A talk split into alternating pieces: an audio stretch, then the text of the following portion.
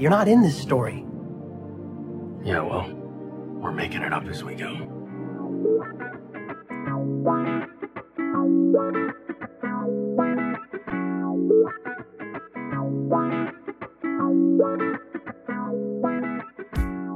Welcome to Making It Up as We Go, a Destiel fan fiction anthology podcast. I'm your host and reader, Nerdy Nerdenstein, but you can call me Katie. The story is ours now. You can't have it back. Please be warned that this podcast can and will depict explicit sexual content and is not intended for young audiences.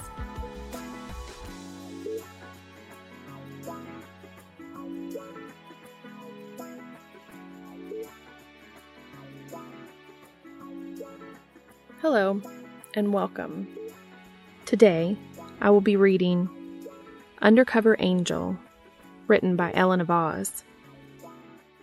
The pertinent tags for today's story are panties, panty kink, Castiel in panties, masturbation, flustered Dean Winchester, pining, season 13, anal sex, blowjobs, bottom Dean, bottoming from the top, porn with plot, canon typical violence, canon compliant, sort of, mention of child abuse.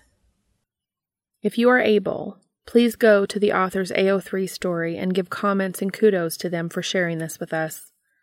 The link is in the show notes. This will also be posted on AO3 as a podfic under my username, and the link will be in the show notes as well.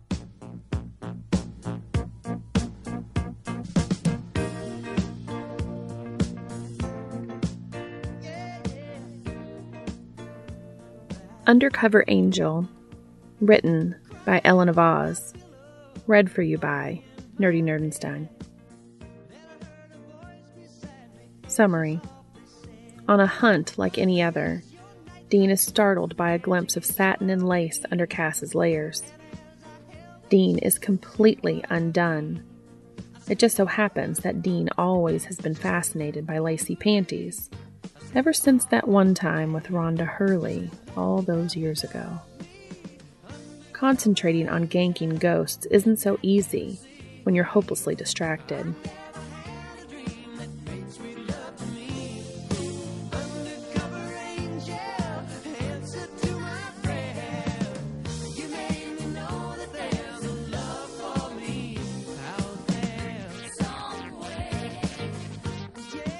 Chapter 1 Cass, get the fuck in here, Dean called, then turned back to try to make Sam a little more comfortable on the cold concrete floor.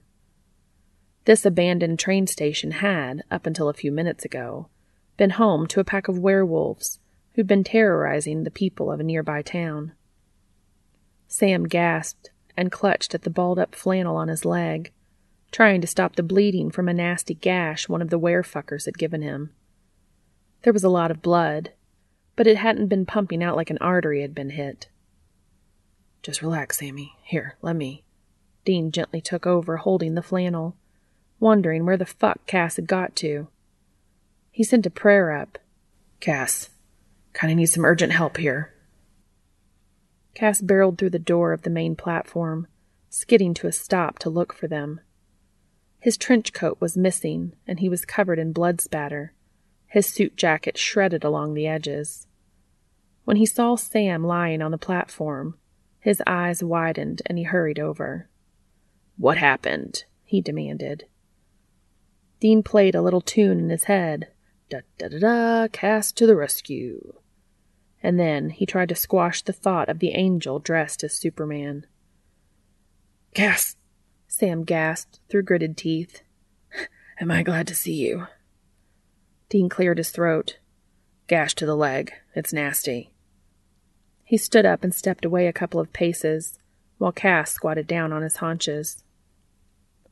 Cass lifted the shirt gingerly and winced when fresh blood oozed to the surface, staining Sam's ripped jeans further.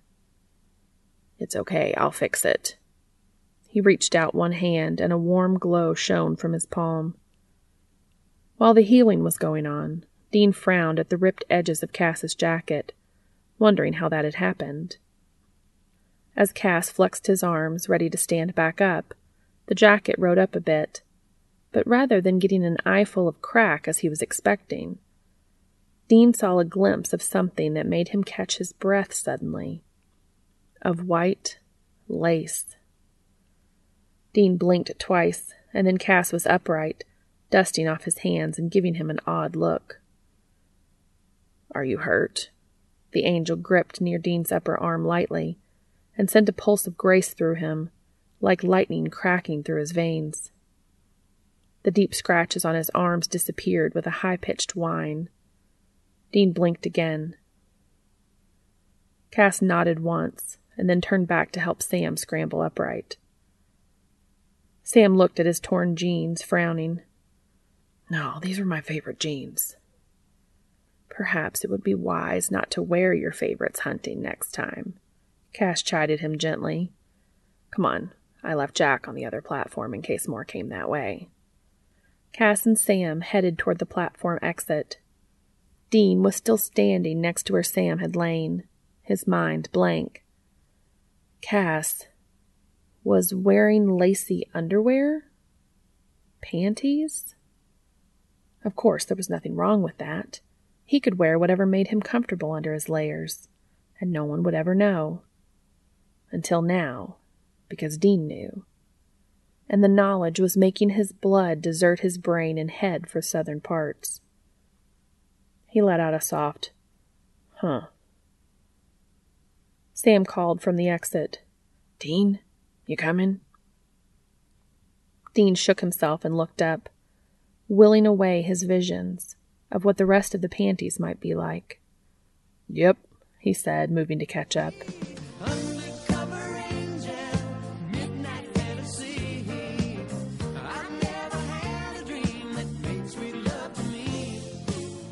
Two weeks later, Sam crept down a dim hallway, shotgun held at shoulder height. Dean was behind him, flashlight checking behind them for movement as Cass brought up the rear.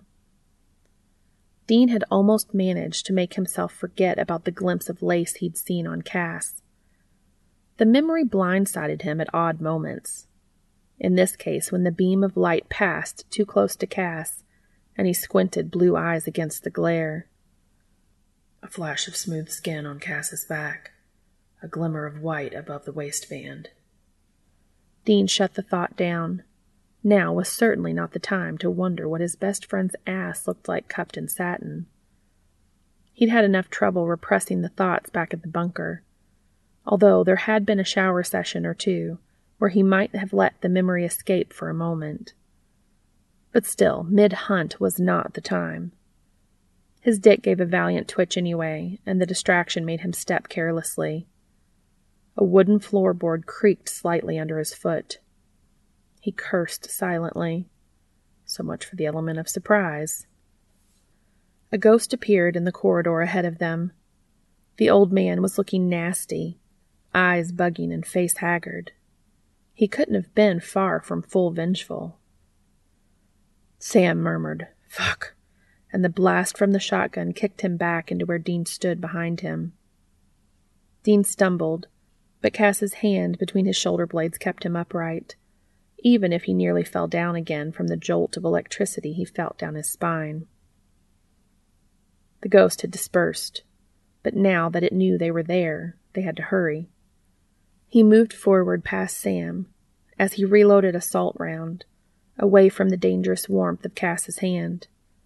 He tried to ignore the desire to turn and look at him, instead, hefting the iron poker in his hand and moving towards the doorway at the end of the hall. As he reached the doorway, Castiel cried out, Dean! Dean spun around to find himself face to face with Ugly, but before he could bring the poker up, the ghost threw him backwards into the room. His back slammed hard into a chest of drawers with a clatter, and he saw stars. Cass and Sam burst into the room, Sam moving towards the single bed on one side of the room. Cass ran over to crouch at Dean's side. Dean? Cass asked, as Dean tilted his head to look up at him. His sight wasn't quite sharp, like he was seeing him through frosted glass. Cass made a hm sound and put his hand to Dean's forehead, and with a high pitched whine, blue eyes snapped into focus. Dean murmured his thanks and was trapped for a moment in the smile that Cass gave him in return. Dean cursed himself again like he did almost every day. He was fucked. Well and truly fucked. They were distracted for a moment too long. Cass was yanked backwards, thrown up in the air and hurled back at the ground onto his stomach. His head hit the floorboards with a thunk. What the hell was this ghost? That it could throw around an angel like that? Dean jumped to his feet, following after. He couldn't see any sign of the ghost, but that didn't mean he wasn't around. Cass arched his back and shouted in pain as Dean heard an awful shredding sound. Cass's coat was tearing, followed by lines of blood, his grace streaming out to heal the damage. Dean, help me up, he said with a desperate frown. Dean grabbed his hand and tried to pull him up, but Cass's hand was yanked away as he was dragged across the floor again. Dean stood by helplessly. Without the ghost visible, he had nothing to attack. He ran over to Cass again, waving the poker in the air above where he was lying, but it didn't seem to make any difference.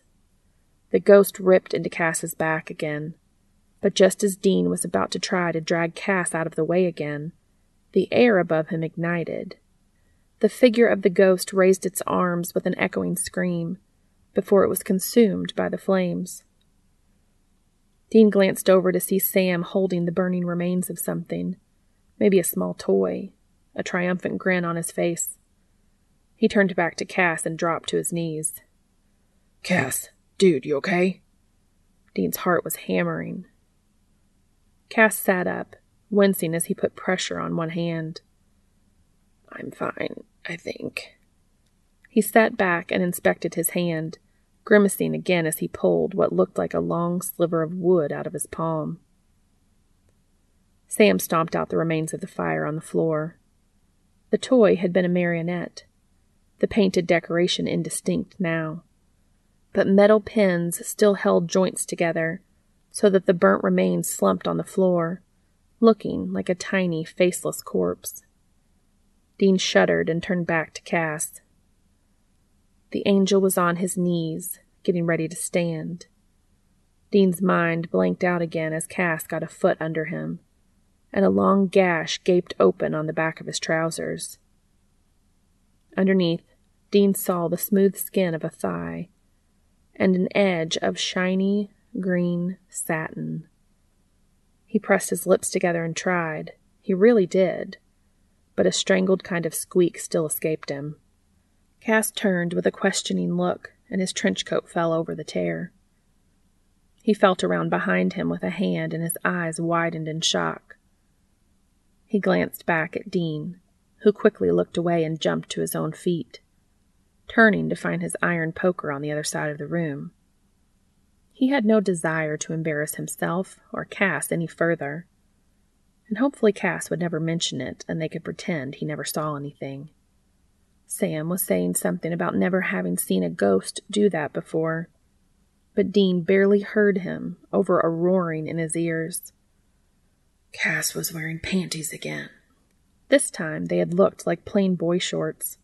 No lace, at least not around the legs. He swallowed, trying to bring his traitorous body under control.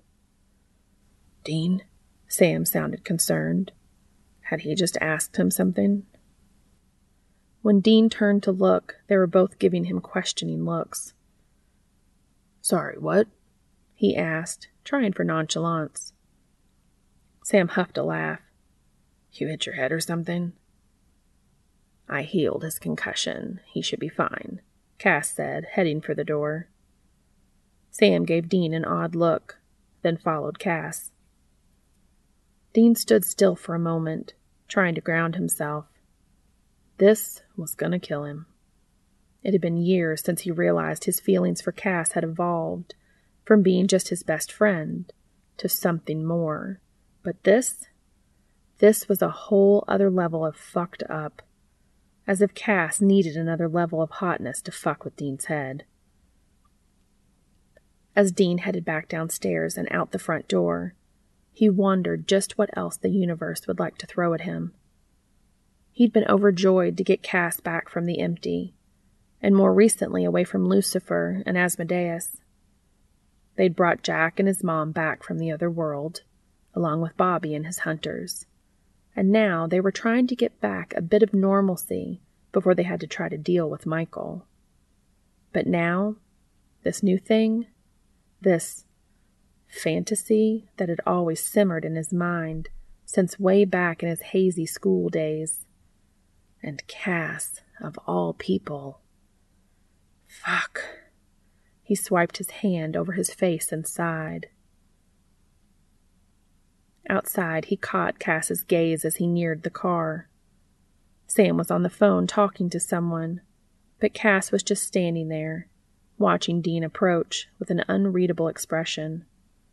Since when had Dean ever been able to tell what Cass was thinking anyway? He quickly looked away as he threw his poker into the open trunk, shut it with a clunk, and walked around to the driver's door. Sam was still chatting. That's great news. Thanks. Feel free to call me if anything else comes up. Thanks, Janine. Bye. Dean raised his eyebrows. Janine? The hot cop lady? Sam shrugged one shoulder as he opened the passenger door and folded his ridiculously long limbs into the car. She was nice, he retorted as Dean slid in, Cass following suit in the back. Sure, whatever. What'd she say? Dean asked as he started the car, the roar and steady rumble calming him instantly. He stroked the dash behind the steering wheel absently. His baby was one of the only reliable things he had in this crazy life. He pulled away from the curb, avoiding Cass's eyes as he checked the rear view. Sam looked up from his phone long enough to say, Oh, they got the little girl to her Nan. The sheriff caught up with the asshole dad. He's probably going down for DV. Dean nodded. That was good news. They'd come out here to check out a haunting, but it turned out the ghost was the grandfather of a kid being abused by her own father. The girl's grandfather had stuck around after he died to protect her. It had taken them a couple of days to get the kid to admit to anything, but eventually she had told them that her pop had been visiting her. Afterwards, Dean had felt pretty bad trying to gank the old guy's spirit, but he was starting to go vengeful, and his time was up. At least his granddaughter would be safe now. People were so fucked up. The main street of the town gave way to a featureless interstate, and Dean glanced back at Sam, who was still staring at his phone. He quickly checked on Cass in the mirror, but the angel was staring out the window, lost in thought. Don't think about what's under his pants. Don't think about what's under his pants. Don't. He resolutely turned to Sam. You still chatting with Janine? he asked. Dean didn't need to keep his eyes on Sam to know the flat look on his face. No, I'm checking the local news, actually. There are more hauntings. Not just around here, but all over. More than usual. Dean could hear the frown in Sam's voice, but he certainly wasn't about to head to another hunt now. Can we just get to Jody's for now? I'm dying for a shower. Sam just grunted, looking back at his phone. Dean sighed, just an hour or so in the car with Cass's presence burning the back of his head. Once they got to Jody's, he could hide a lot more easily.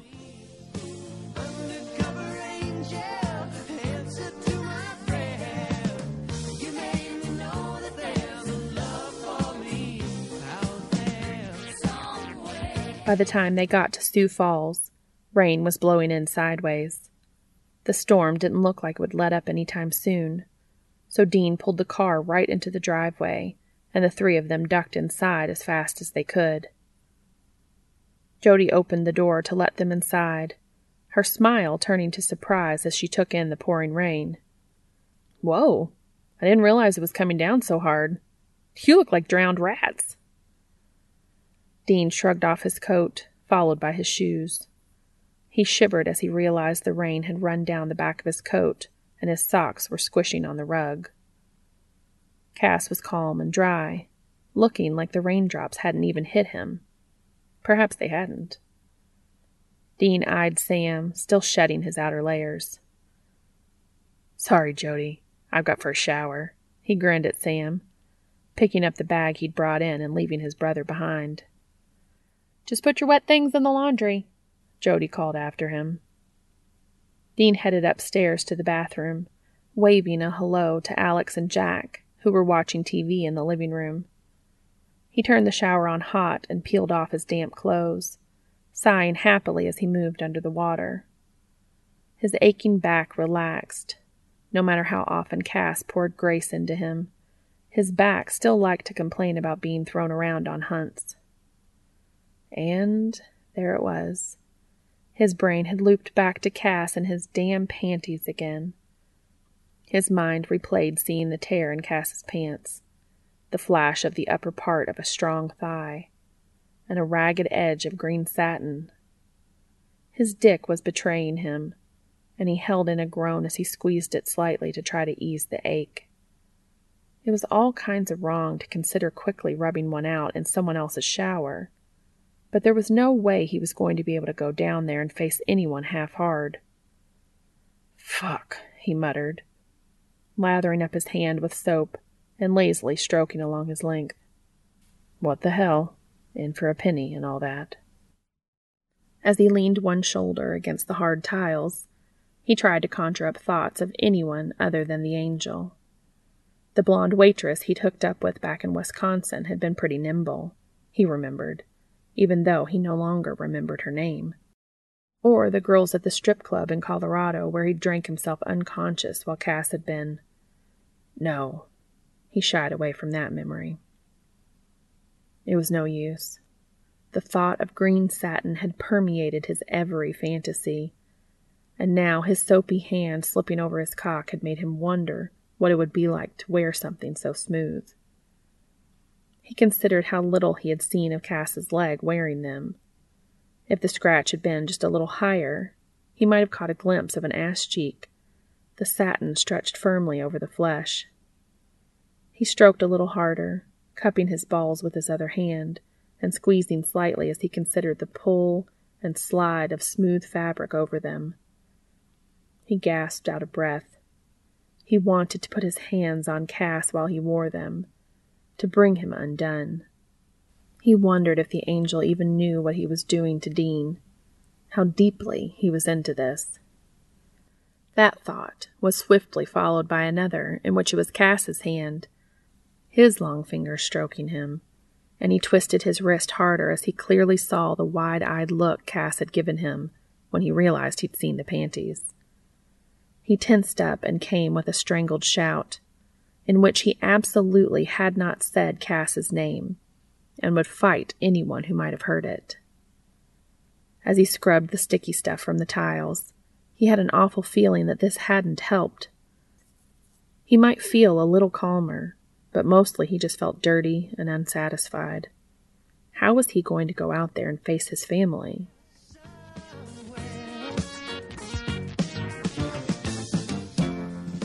A half hour later, Dean was in the laundry, putting his and Sam's damp clothes into the washer. And there was no chance they were going to be heading out again in this. They may as well get comfortable and stay the night.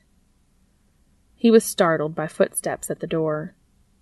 Dean did a double take as he saw Cass standing there, his trench coat balled up in his hands. Dean's eyes traveled down to Cass's feet. He wasn't wearing his shoes or socks, and his bare feet looked strange at the end of his suit trousers. He was wearing a plain black t shirt, which hugged his shoulders. Dean was pretty sure Cass must have fished it out of Dean's bag. He looked amazing. Amazing, but kind of uncomfortable. Cass held his coat and shirt out towards Dean. Um, would you mind washing these as well? The fabric can be mended, but it's best to wash bloodstains out first. Dean shook himself slightly and dropped his eyes to the coat, realizing he'd been staring for probably too long. The long gashes in the coat were striped with blood where the ghost had slashed across Cass's back. He coughed slightly to clear his dry throat and said, Uh, sure. What about sure? He gestured awkwardly to Cass's legs. He had to look up again. The sight of Cass's bare feet on the floor was doing strange, fluttery things to his stomach. Cass gave him a patiently condescending look.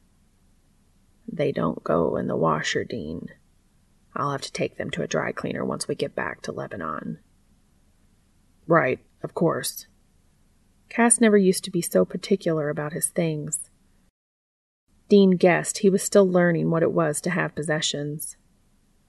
Cass thanked him and by the time Dean had looked up again, Cass had already ducked back out of the door and headed away from the laundry. Dean looked back down at the trench coat, oddly pleased that Cass trusted him to look after such a precious item. He absently checked the pockets in case he'd left anything in there that shouldn't be washed, and abruptly dropped the coat when his hand touched something soft. He bent down to pick it up again it wasn't. Could Cass have? Chest tight with nerves, he reached into the pocket again and pulled out a bunched up ball of green satin. Holy shit.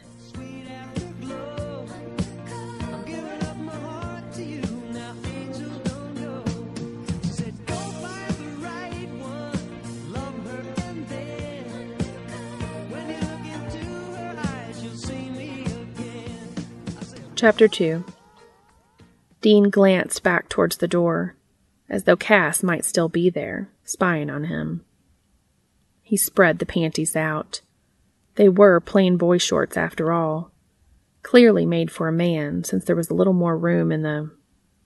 He shoved them back in a ball, quickly putting them into the washer with the shirt and coat and shutting the door with a bang. He needed to not think about these panties covering Cass's cock. Not at all. Wait a sec. He opened the washer door again and pulled the panties back out, unscrunching them and checking the back. No blood. And Cass didn't get dirty, generally speaking. Dean was fairly sure he still wasn't human enough to have to use the bathroom at all, even though he'd been taken to drinking coffee and the occasional beer. Why were they here and not on Cass? And taken them off after Dean had caught him wearing them. He might have forgot they were in his pocket. Then another thought struck him like a freight train. Does this mean that Castiel, angel of the Lord, was walking around out there commando? Dean scrubbed a hand over his face, his pulse hammering. He couldn't take this shit. He needed a stiff drink before he passed out or something. Coherent thoughts seemed to have left the building. Dean? He spun around again, his heart in his throat, reflexively tucking the hand holding the panties into the pocket of his jeans. Sam was standing in the doorway, holding his own boxers in his hands. Oh, good, you haven't put it on yet. Put put what on? Dean asked, pushing down panic. Sam hadn't seen him checking out the panties, had he? Sam gave him a quizzical look. The laundry? Could you add these? Dean scoffed as grumpily as he could manage with relief flooding through him. I'm not touching your dirty clothes. That's disgusting. He pushed past Sam, heading back towards the living room. He heard Sam muttering something, but he was already out of range. Jack and Cass were sitting in the living room, watching the news. Jack seemed enraptured by whatever was going on, but Dean couldn't help but stare at Castiel, who was probably not wearing anything under his trousers because Dean had his panties in his pocket. Cass turned to look at Dean. Then his brow furrowed, and he tilted his head in that way that Dean found completely not at all adorable. Are you all right, Dean? You look pale. Not adorable. I'm fine. I'm completely fine. Just, uh, going. He had to get out of there before he snapped and screamed or alternatively jumped on Cass and kissed him. He hightailed it into the kitchen where Jody was straining some spaghetti in the sink. This is ready now. Could you give me a hand? Dean was so relieved not to have to go back out into the living room that he crossed the floor and pressed a kiss to the side of Jody's head. What would we do without you, Jodes? Jody glanced at him amused. Probably be a lot hungrier. Get some bowls out?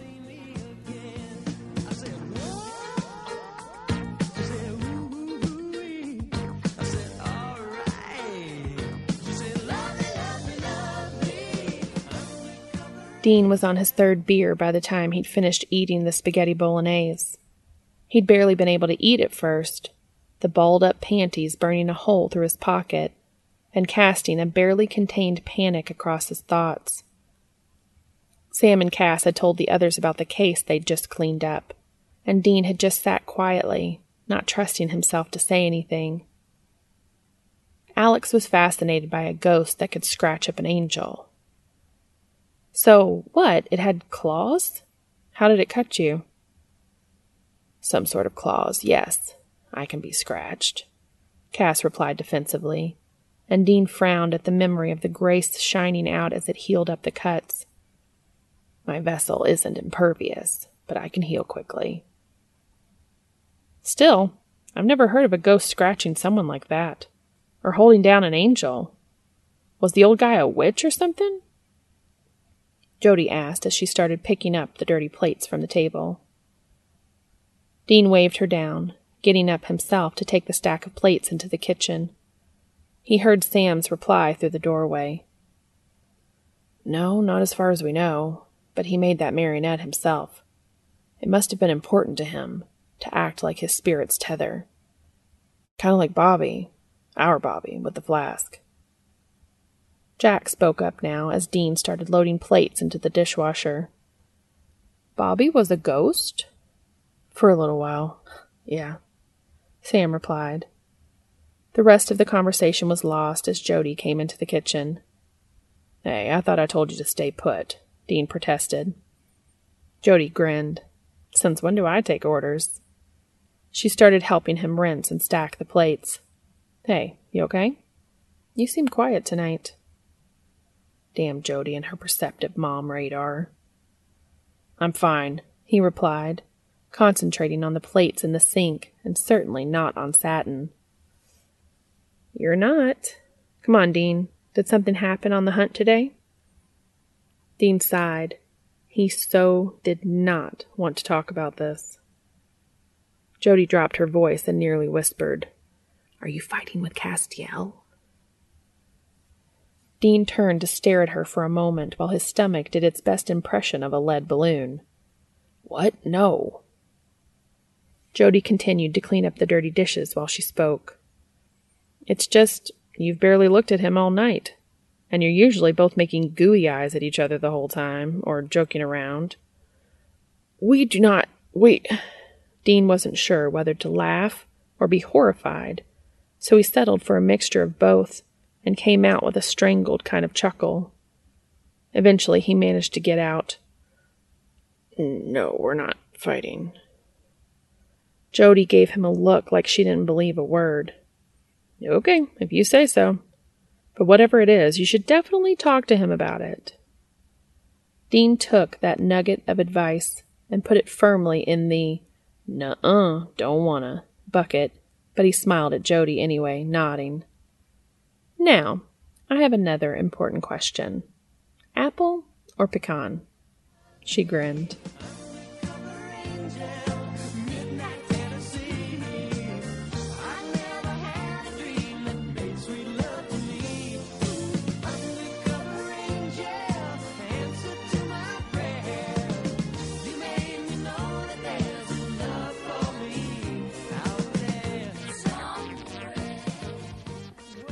By the time they'd eaten the pie, both kinds, cleared up and played a round of crazy rummy, it was after midnight.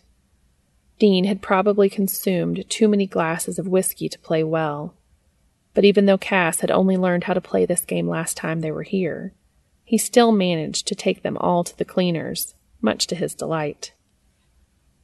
Dean found himself smiling fondly at Cass's smug winner's grin on multiple occasions, having to turn his warm face away each time he remembered what was in his pocket. It didn't help that seeing Cass wearing Dean's clothes was sending warm pulses through him. Eventually, he'd excused himself and retired to his room, a single guest room that he had to himself, after winning a game of rock, paper, scissors with Sam. He fished his phone out of his back pocket, then froze when his hand found the panties. He took them out, sitting on the bed behind him with a thump. He muttered a soft curse as he fingered the soft fabric. What was he going to do with them? He guessed they probably didn't need to be washed. But how was he going to get them back to Cass without him knowing he'd seen them again? He couldn't just hand them over after carrying them around for hours. It had been a special kind of hell tonight, having to sit there the whole time, knowing that Cass wasn't wearing the panties. His overactive imagination had been filling in the blanks for him. He'd even realized at one point that if Cass had taken Dean's shirt out of his bag, perhaps he also borrowed a pair of his boxer briefs as well. And didn't that just send a shot of blood down to little Dean? He would have gone through his bag to check, but he couldn't remember how many pairs of boxers he'd packed, so that was no help. As he ran a hand over the front of the panties, he wondered what these ones would feel like against his skin. His hand stilled. Perhaps. Perhaps he could just try them on, just for a few minutes. Cass would never know. He had this girlfriend in senior year. Well, it was more like they went on a string of dates in order to hook up in her bedroom when her parents weren't home. She'd made him try on her panties, and much to his surprise, he'd liked it. He liked the way they felt against his skin. He liked the way they made him feel, as though he was discovering something forbidden. Rhonda had certainly liked it as well. He remembered that night fondly, over twenty years later. And now here he was, with another pair from a different object of desire. He tried to put Cass out of his mind as he laid the panties on the bedspread beside him and stood up to unbuckle his belt. He wriggled out of his jeans and let them fall to the floor, along with his boxer briefs. His t shirt was going to have to stay. He might be about to try on someone else's underwear, but he figured he might as well try to keep a shred of dignity. Picking up the panties again, he carefully stepped into them. A sigh escaped his lips as he pulled them carefully up over his knees, then thighs, he could practically feel the blood rushing to his groin. The satin slipped over his semi hard cock, and he swallowed, closing his eyes. The fabric was cool, despite only having been out of his pocket for a few minutes. It felt awesome. He ran one hand over his bulge, gasping a little, then froze at a knock on the door. He let out a strangled noise and then cleared his throat and tried again. Yeah. The door opened and Dean scrambled backwards, slamming both hands over his crotch and trying to pull his shirt down. Who the fuck? The door opened and a tousled brown head poked through. Cass. Fuck, this was bad. He was completely screwed. Dean couldn't move, much less say anything. He closed his eyes and wished for invisibility. Oh, uh, I'm sorry. I've just got your clean. Cass trailed off as he obviously took in Dean's state of undress. Dean heard him swallow, then say in a slightly strangled voice, I wondered where those had gotten to. Dean risked a glance. Cass was standing by the door, wide eyed and visibly flustered. One hand was still on the door handle, and the other arm held Dean's jeans and shirt from earlier today. Dean swallowed again himself and tried to regain the power of speech. What the fuck had he done? Cass was going to hate him for sure. Uh, thanks. Look, Cass, this isn't what it. He mentally backtracked. Okay, this is exactly what it looks like, but. It's fine, Dean. They're nice to wear, aren't they? I prefer them to the cotton ones. Dean gaped. Cass was looking at him earnestly, his eyes bright and his lips parted, a slight flush to his cheeks that made Dean's heart jump painfully. The full force of what an asshole he'd been hit him like a ton of bricks. He had to get Cass out of here before he grabbed him and did something they'd both regret. He swallowed his panic and looked away, saying as coldly as he could muster, Probably best if you go. Cass reached a hand out as he said, But please just go, Cass. Dean looked up again in time to see hurt flash across Cass's face before he murmured, My apologies, and left the room, closing the door behind him. Dean let out a breath with a whoosh, along with a few choice words. He carefully removed the panties, letting his stupid half boner out, placed them on the bed underneath his clean jeans, then slipped on his boxer briefs. Only then did he allow the freak out to creep up on him. He sat down heavily again on the bed, his head in his hands, his throat tight. What the fuck was he thinking? Fantasizing about the guy when he clearly wasn't interested, trying on his clothes like some obsessed teenage girl. Cass wore the panties because they were comfortable. Of course he did. He didn't wear them to. He hadn't done it for Dean or for anyone else.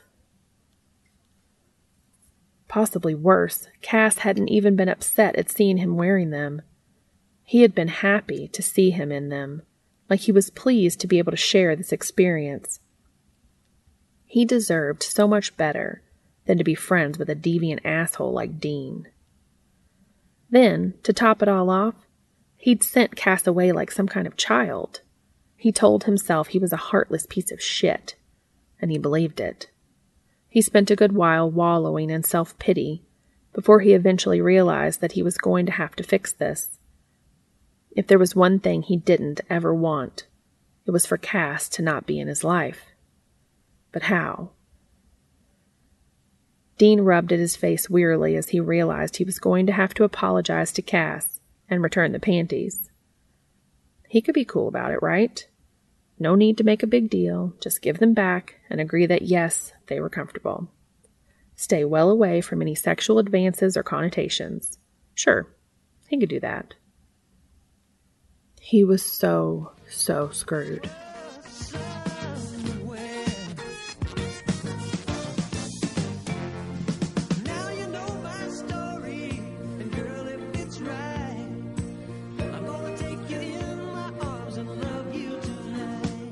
Chapter 3 The two girls stalked towards Dean, stepping down from the stage and over to where he sat, alone at a table.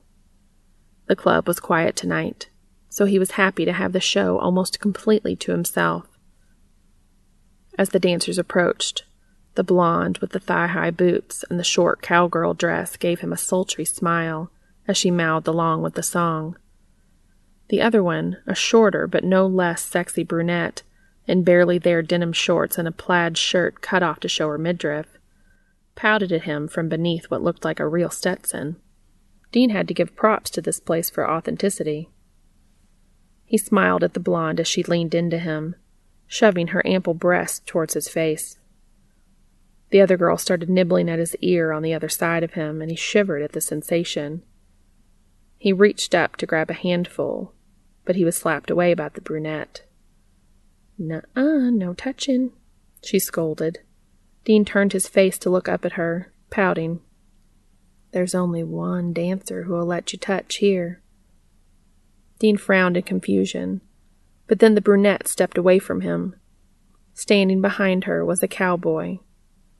Dean took him in from the ground up. Cowboy boots, chaps over dark pants, a leather vest revealing washboard abs, and a Stetson, currently pulled down to hide his face. Dean gasped as he took in the stubbled jawline. Cass, he breathed, hardly daring to move. Cass's hips started swaying to the music, and Dean nearly fell off his chair. As Cass looked up at him, he raised one eyebrow in a disapproving glare, and Dean was sure he had never got hard so fast in his life. His breathing quickened as Cass stepped closer, then suddenly spun around and waved his ass in front of Dean's face. That was it. His spirit had left his body. They were going to have to scrape him up off the floor. The back of his pants were cut away to reveal what was underneath shiny, white panties, trimmed with lace. Dean groaned as Cass gyrated in front of him. The satin cupped his firm cheeks perfectly. He reached out a hand to touch, but Cass said, Dean. He flicked his eyes up, confused, but Cass was still dancing. Dean, wake up. We gotta get on the road. Dean blinked and lifted his head from the pillow. What the hell was Sam doing in the strip club? He managed a mumbled, What the fuck? before he dropped his head again. Sam's voice came again from the other side of the room. We're headed to a case. Come on. The door shut with a click. Dean became aware that his rock hard morning wood was pressed uncomfortably into the mattress, and he shifted, enjoying the sparking sensation in his core. Cass. No, wait, he was at Jody's, not a strip club. He woke up with a start when the dream slammed back into his mind. Cass had been. and he'd been wearing. He sat up and rubbed at his face, trying to scrub the crazy away from his mind. What the actual fuck was wrong with him? That case back in Dodge City had really messed him up. This wasn't the first time Cowboy Cass had featured in his dreams. First time he'd been wearing panties, though. Fighting the temptation to palm his inconvenient erection, he pulled back the blankets, then yawned as he placed his feet on the carpet. He needed to get the panties back to Cass as soon as he could, apologize for taking them, and be done with this crap. Unfortunately, the opportunity didn't present itself that morning. Apparently, a case had come in early that morning, when Sam had seen a report of strange deaths at a hospital nearby. He and Sam sat around the table, discussing the details over cereal and toast. It was late morning. Jody and Alex had already left for work, and Jack and Cass were out somewhere, much to Dean's relief. He wasn't sure if he was ready to face the angel after last night's debacle. What's so weird about deaths in a hospital, anyway? Dean asked, munching through his honey toast. Sam passed his tablet across the table to show Dean the police report. Deaths by head trauma? We'll need to see the scene, but it sounds like this woman was thrown against a wall. This other guy was basically folded in half. Dean curled his lip in distaste, making Sam chuckle. Dean scanned the report, skipping the more grisly details. There didn't seem to be any body parts missing or odd smells that anyone had reported, but that didn't rule out a whole lot. He passed the tablet back to Sam and had just taken a bite of toast when Cass and Jack walked in. Dean nearly choked when Cass came over and placed a hand on his shoulder. Guess he wasn't upset about last night after all. Good morning, Sam. Hello, Dean. Jack chimed in with a sunny morning and headed out of the kitchen again. Sam smiled, asking, Were they open? Cass moved to sit in the empty chair next to Dean. Yes, all mended. At least I don't have to walk around all day with my ass hanging out. This time, Dean really did choke on his toast, gulping down a mouthful of lukewarm coffee to wash it down. By the time he stopped coughing and wiped tears from his eyes, it seemed Cass and Sam had shrugged off his reaction and were continuing their discussion. It's at the hospital Alex works at, I think. Maybe she can get us into the pediatric ward. Cass nodded. There's another child involved. No, no children have been attacked yet. The reports don't say whether they were visitors or hospital staff. Sam stood up, packing up his dirty plate and mug. I'll just grab my things and we'll head out, okay? Dean froze. Uh, there's no rush, is there? I just got some laundry to do. He carefully didn't look at Cass. Sam scoffed as he headed for the door. Dude, why didn't you do it last night? Come on, you can sort it out later. Let's go. Dean sighed and picked up his dishes, then rinsed them and loaded the dishwasher. Now would be a good time to apologize, his traitorous brain whispered. But when he turned to see Cass glance up from Sam's tablet with a smile in his eyes, his body noped the hell out of there. Cass tilted his head. Dean, is something wrong? Not adorable. No, no, all fine. I'm just gonna better get my, you know, stuff. Dean hurried out of the kitchen, leaving Cass at the table. He was reasonably sure he hadn't imagined disappointment passing across Cass's face.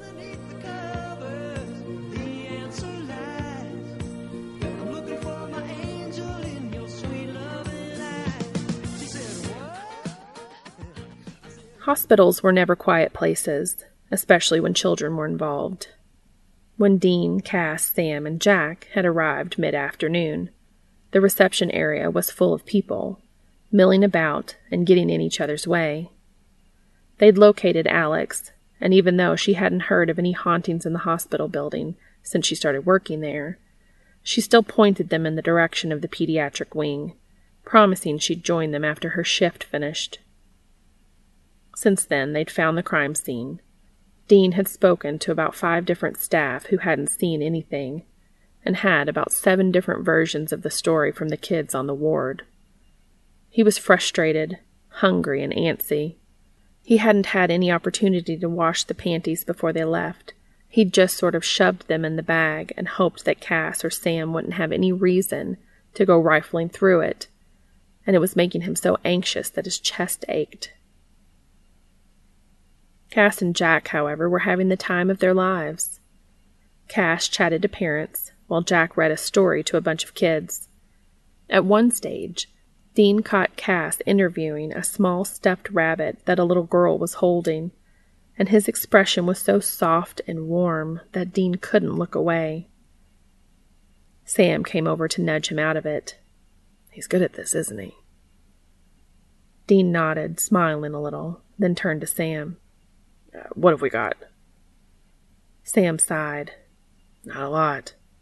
It happened late at night, when there were only a few staff on shift.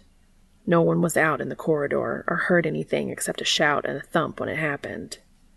Actually, I can shed some light, Jack said quietly as he joined them. Josie told me she saw someone who wasn't supposed to be there. A woman all gray, she said. She saw her walk past the door of her room just before the shouting started. A woman? Dean repeated. Like a nurse or a visitor? She just said she was all gray, that was all. Jack looked panicky that he hadn't quite provided all the information. Dean smiled as he remembered how new Jack was to all this. He patted Jack on the shoulder. That's cool, Jack. Nice work. Jack smiled with relief and then stepped back as Cass came over to join them as well. Dean's heart lurched into his throat. He was dreading the conversation that he'd have to have with Cass. Every time Cass came near him, he nearly jumped out of his skin. Cass didn't seem to be suffering the same affliction, though. He looked right at Dean as he said, The woman in the corridor. Kiara's bunny told me it was Jenny. Sam tried to hold in a snicker and repeated, Jenny. Cass turned to him, his expression serious. Yes, I asked around. She was a doctor, one of the pediatricians here who looked after Kiara when she was first sick. Apparently, she was killed in a car accident a few months ago. And now she's back as a ghost? Did she have beef with someone in the hospital? Sam asked. Dean wondered. Perhaps she wasn't finished looking after the kids? Sam looked thoughtful. I don't know. Remember all that ectoplasm we found at the scene? She's angry about something. Dean considered their options. It could take ages to work out what this Jenny's unfinished business was. They were at square one, and it was nearly nightfall. Look, I'm starving. Let's just come back later on and see if Jenny can show us herself.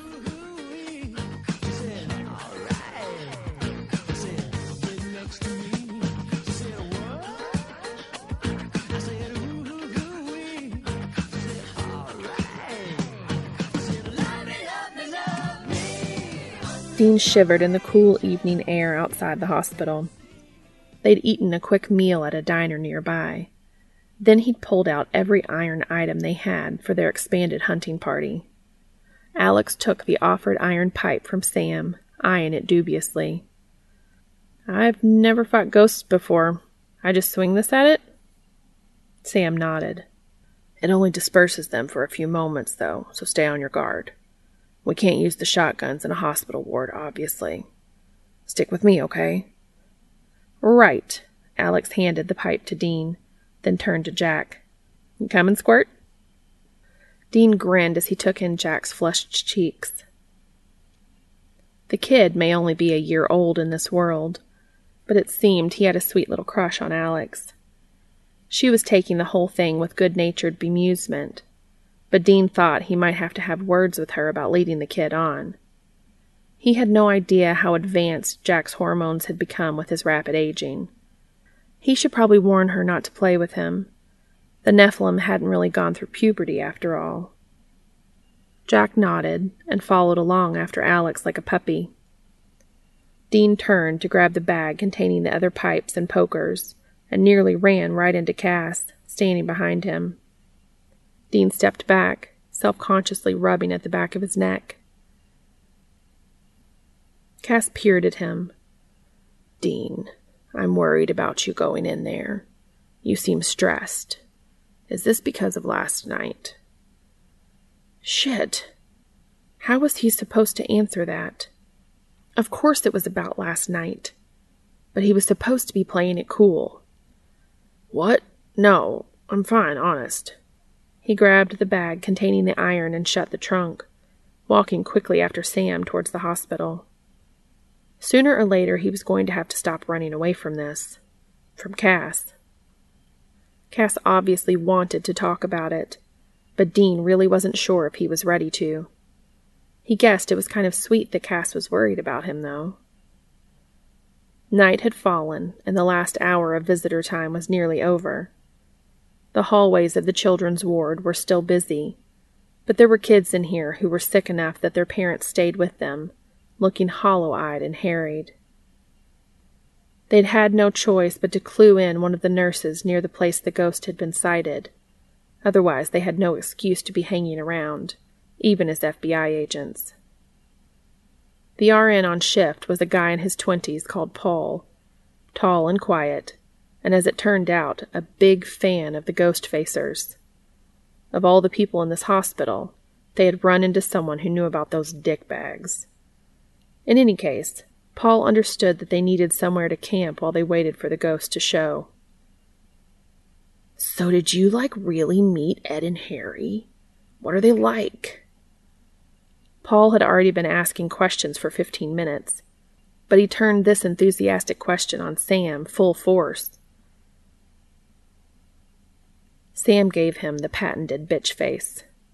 Look, dude, if you shut up about the ghost facers, I'll let you help me salt the doors, okay? If we can trap the ghost in one area, maybe we can work out what it's after. As Paul bounced along after Sam to pour out lines of salt across the ward doors, Dean leaned over to remark to Jack and Alex.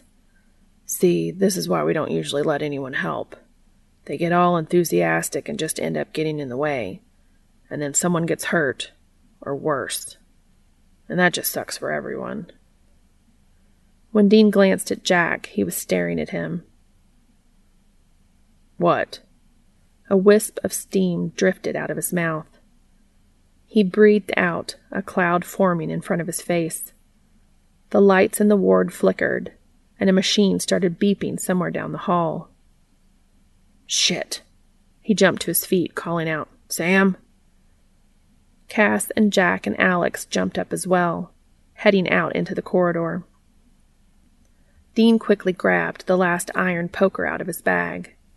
By the time he'd got out of the office, the ghost woman, Jenny, stood at the end of the corridor in front of Sam and Paul. She stepped slowly towards them, glaring, leaving a trail of footprints and sticky ectoplasm behind her. She hissed suddenly, pointing directly at Paul. Dean couldn't see Paul's face from where he was standing, but he could guess the wide eyed horror. Paul let out a shriek as the ghost charged right for him, but Sam was faster, swiping his lead poker through the ghost before she could get to Paul. She vanished abruptly, leaving Paul a panting wreck. I. I think I'm gonna sit in the office, he said, stumbling back past them down the corridor. Sam moved towards the others a few paces, but then Jack let out a shout as Jenny appeared behind Sam again. Dean missed his shotgun briefly before he leaped forward, but he didn't quite make it before the ghost darted forward, making the lights flicker and fizz once again. She flew right through Sam and hit the wall behind him with a crunch and a splat of ectoplasm. Sam stood there holding his arms away from his body, covered from face to knees with dripping black goo. Fucking great, he muttered, trying to find a clean spot on his shirt to wipe his face. This stuff's impossible to get off. Dean couldn't help it. He burst into laughter having to put his hand on Jack's shoulder to hold himself upright. Cass, however, walked forward. Wait, he said, pointing at the wall. Look. There was a series of photos on the wall. Dean wiped tears out of his eyes and walked over to Cass, still chuckling. The photos were of doctors, who presumably had worked in this ward for the years mentioned beneath each frame. One photo had been ripped to shreds, the frame hanging broken and covered in ectoplasm. The name underneath read Barry Holmes. Looks like old Barry here might be in for a bad time next time he's on shift, Dean said, wondering if they'd be able to turn up any more information tonight. Why don't you head back to Jody's and get cleaned up, Sam? I can stay here and keep an eye out for the doc. He tucked his car keys into Sam's pocket as he walked past. Don't get that crap on the seats or I'll have your hide. I'll stay too, Cass piped up. Dean froze, but Cass continued. Why don't you go home as well, Alex? We don't all need to be here, and you've had a busy day already. Sure, that's not a bad idea. I'll help Sam with some research once we get home. Alex turned to follow Sam into the nurse's station. Jack looked uncertain. Do you want me to stay? Dean had been trying to avoid being alone with Cass all day, but now he needed to have this conversation to make things right between them. That's okay, Jack. Why don't you go back to Jody's as well? We've got this. Jack headed off with the others, and Dean and Cass sat down in the nurse's station. Paul brought Dean a coffee, which basically made the annoying nurse his new best friend, Ghostfacer's fandom notwithstanding. Paul handed over the steaming mug, sitting down for barely a moment before he glanced at his watch and jumped up again. Guess I should actually make my rounds now that all the excitement's died down. Be back in a few. He left his cup on one of the desks and left the room. Dean shifted awkwardly, sipping at his coffee and trying not to scald his tongue. Dude made great coffee, but damn, it was hot. He should really take this opportunity. He stared into his cup like it might hold the secrets to apologizing to your best friend for trying on his lacy underwear, but it remained stubbornly blank. Cass broke the silence first. Dean, I'm sorry I walked in on you last night. It embarrassed you. Be cool. No panicking. Dean laughed awkwardly and said, It's fine, man. I should be the one apologizing. I tried on your clothes without asking you. There, that wasn't too bad. It's fine. I wore your clothes too. Dean finally looked up at Cass. His face had its usual patient, kind expression, his smile 10% in the corner of his mouth, and the rest in his eyes. He had no idea how badly this had fucked Dean up. No, Cass, I shouldn't have. It's just that I've always wanted to try on panties like that again ever since. Abort, abort, TMI, do not continue. Cass cocked his head. You've worn them before. Dean swallowed his panic down. Uh, it, it was a long time ago. Anyway, it doesn't matter because I'll wash them and get them back to you. Don't worry. He cringed at his nervous babbling. No, you should stop worrying, Dean. You can keep the panties. I have others. I saw how you looked at them, and. He paused, looking a little embarrassed himself. I knew they were in the wash. I wasn't expecting you to. He trailed off, looking away. Dean stared at him. That little shit. He'd purposely put the panties in Dean's way. His astonishment trickled into anger. How could he have done such a thing? He should get up and walk away. He should leave right now, before he said something he shouldn't, like, I liked it. Cass's eyes snapped back to Dean, and Dean was sure he was mirroring Cass's astonishment, because what the fuck had just come out of his mouth? Cass said cautiously, You. you did? Dean nodded. Yeah, I really did. I liked wearing them, and I liked seeing you in them. A small part of Dean's brain was screaming in the background, but Dean resolutely ignored it and waited with a held breath to see what would happen next. He was rewarded by the most hungry look he'd ever seen cross Cass's features. And in the last nine years, he'd seen a lot of similar looks on Cass. Cass leaned forward. Did you? And there was the eyebrow from his dream. Dean was done for. His heart was about to choke him. It was beating so hard. I'm sorry, am I interrupting something? Both Dean and Cass turned to look at Paul, standing in the doorway. The nurse cringed, but stepped into the room and quickly crossed it to grab his coffee. Sorry, just on my way out again. He scurried off. Dean looked back to Cass, and both of them laughed quietly. Well, there went the moment. Dean was about to open his mouth to try to salvage it when his phone rang in his pocket. He fished it out and looked at the display. It's Sam. He answered on speaker. Sammy? Dean, we're coming back to the hospital. I've just had a call from Rowena. We think we know what's going on with these ghosts.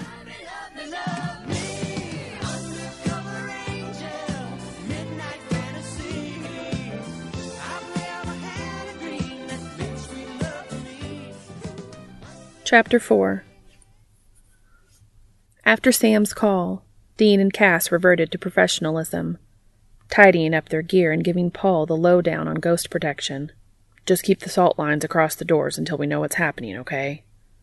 And if you get a chance to look into Dr. Holmes, that would be a big help. Got it.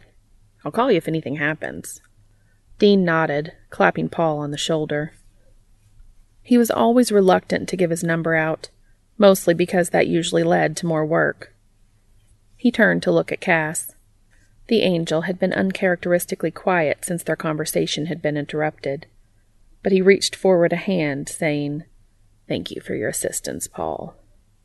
Hey, it was fun, Paul said, shaking his hand. Terrifying, but fun. Happy to help. Dean shifted from foot to foot during the ride down in the elevator still unsure what had happened back there in the office. He'd unintentionally confessed that he liked accidentally seeing Cass in panties, and if he wasn't mistaken, Cass had been into it. Like, really into it. Dean was busting out of his skin to find out just how into it Cass was. Because if he didn't want to, you know, do anything about it, then Dean wasn't going to have to salt and burn the green panties. He had to know. He turned to Cass, meeting his wide blue eyes nervously. Cass, just now before Sam called, you said. Cass raised a hand, holding his fingers just shy of Dean's lips to stop him. No, not now. We'll talk later but you might like to see this. He gave Dean a mischievous look and put his hand to his waistband, pulling down his belt to reveal the top edge of white lace. Dean's breath left him in a whoosh and an oh. His gaze flicked back to Cass's face, and the smirk he saw there made all his blood rush downstairs. Did that mean what Dean wanted that to mean? He was just about to grab Cass and slam him against the mirrored elevator wall in a kiss when the doors opened. Cass turned and wandered out like he hadn't just left Dean feeling like a hormonal teenager, and Dean was left to pull himself together, tell little Dean to pipe down, and follow him out with a frustrated growl. Outside the front doors of the hospital, Jack was waiting in the Impala, and Sam was standing near the passenger door in fresh, non goopy clothes. He threw Dean the keys as he and Cass approached, peering at Dean. You okay, man? You look flushed. You guys see some more action after we left? Dean caught the keys in one hand and huffed, glancing at Cass. No. He got in the driver's seat, starting the car with a rumble. What's the deal with Rowena? Sam looked over from the passenger side. She actually rang while we were on our way back to Jody's had left here. We're making for the Falls Park. What, the actual Sioux Falls Falls? What's there? Dean asked. What on earth was Rowena getting them into now? So, Rowena and Alt Charlie are still road tripping, right? They're actually nearby, somewhere in Minnesota. They just had to take down a vengeful ghost that attacked them when they were checking out some abandoned building. Don't ask, I didn't. Dean chuckles. Who knew what those two red-headed terrors were up to? Sam continued. Rowena says she managed to banish it, or something. I'm not even sure what that means. But she checked out the area, and she says... Actually, it's probably better you hear it from her. While Sam fiddled with his phone, Dean glanced at Cass in the rearview mirror. Right into curious blue eyes. He was annoyed at how unruffled Cass looked when Dean was just about climbing the walls. It was uncomfortable to sit in the driver's seat when his jeans were tighter than usual, but he forced himself to keep his attention on the road and not on the back seat. The sooner they could get whatever was up with Rowena over with, the sooner he could get back to investigating what was under the angel's clothes, if that was what Cass had meant by showing him another glimpse, of course. There was still a chance that Dean was imagining the whole chemistry between them and that Cass had just been comparing wardrobes again. Surely not, though. Damn, hunting while he was horny was never a great combination. Sam, did you find the rift? Rowena's distinctive brogue came through Sam's phone speaker with a tinny edge. No, we're still in the car, but we picked up Dean and Cass now. Could you explain to them what you found? Rowena chuckled. Oh, I'd pick those two sweeties up any day. Hello, my wee chookies. Anywho, Charlie and I were headed to a midnight mass here in Luverne last night. But we all got chased away by this awful ghost who threw people around. A few were hurt, but not badly. I banished the ghost back to the Veil, but it's weak here. Wait, what's weak? Dean glanced at Sam again, raising his eyebrows. Rowena continued. Well, didn't Castiel say that heaven was getting low on power? And with Asmodeus and Lucifer gone, who knows what kind of mess hell is in? Not to mention all the holes you've been cutting between the worlds. The barriers between the worlds are weak. Souls are escaping. And from what Sam told me about your night so far, they're a wee bit pissed about it. Sam looked at Cass in the rear view to see him nodding. Cass spoke loudly so Rowena could hear. It makes sense. The ghosts we've encountered in this area have been stronger than usual, more manifested.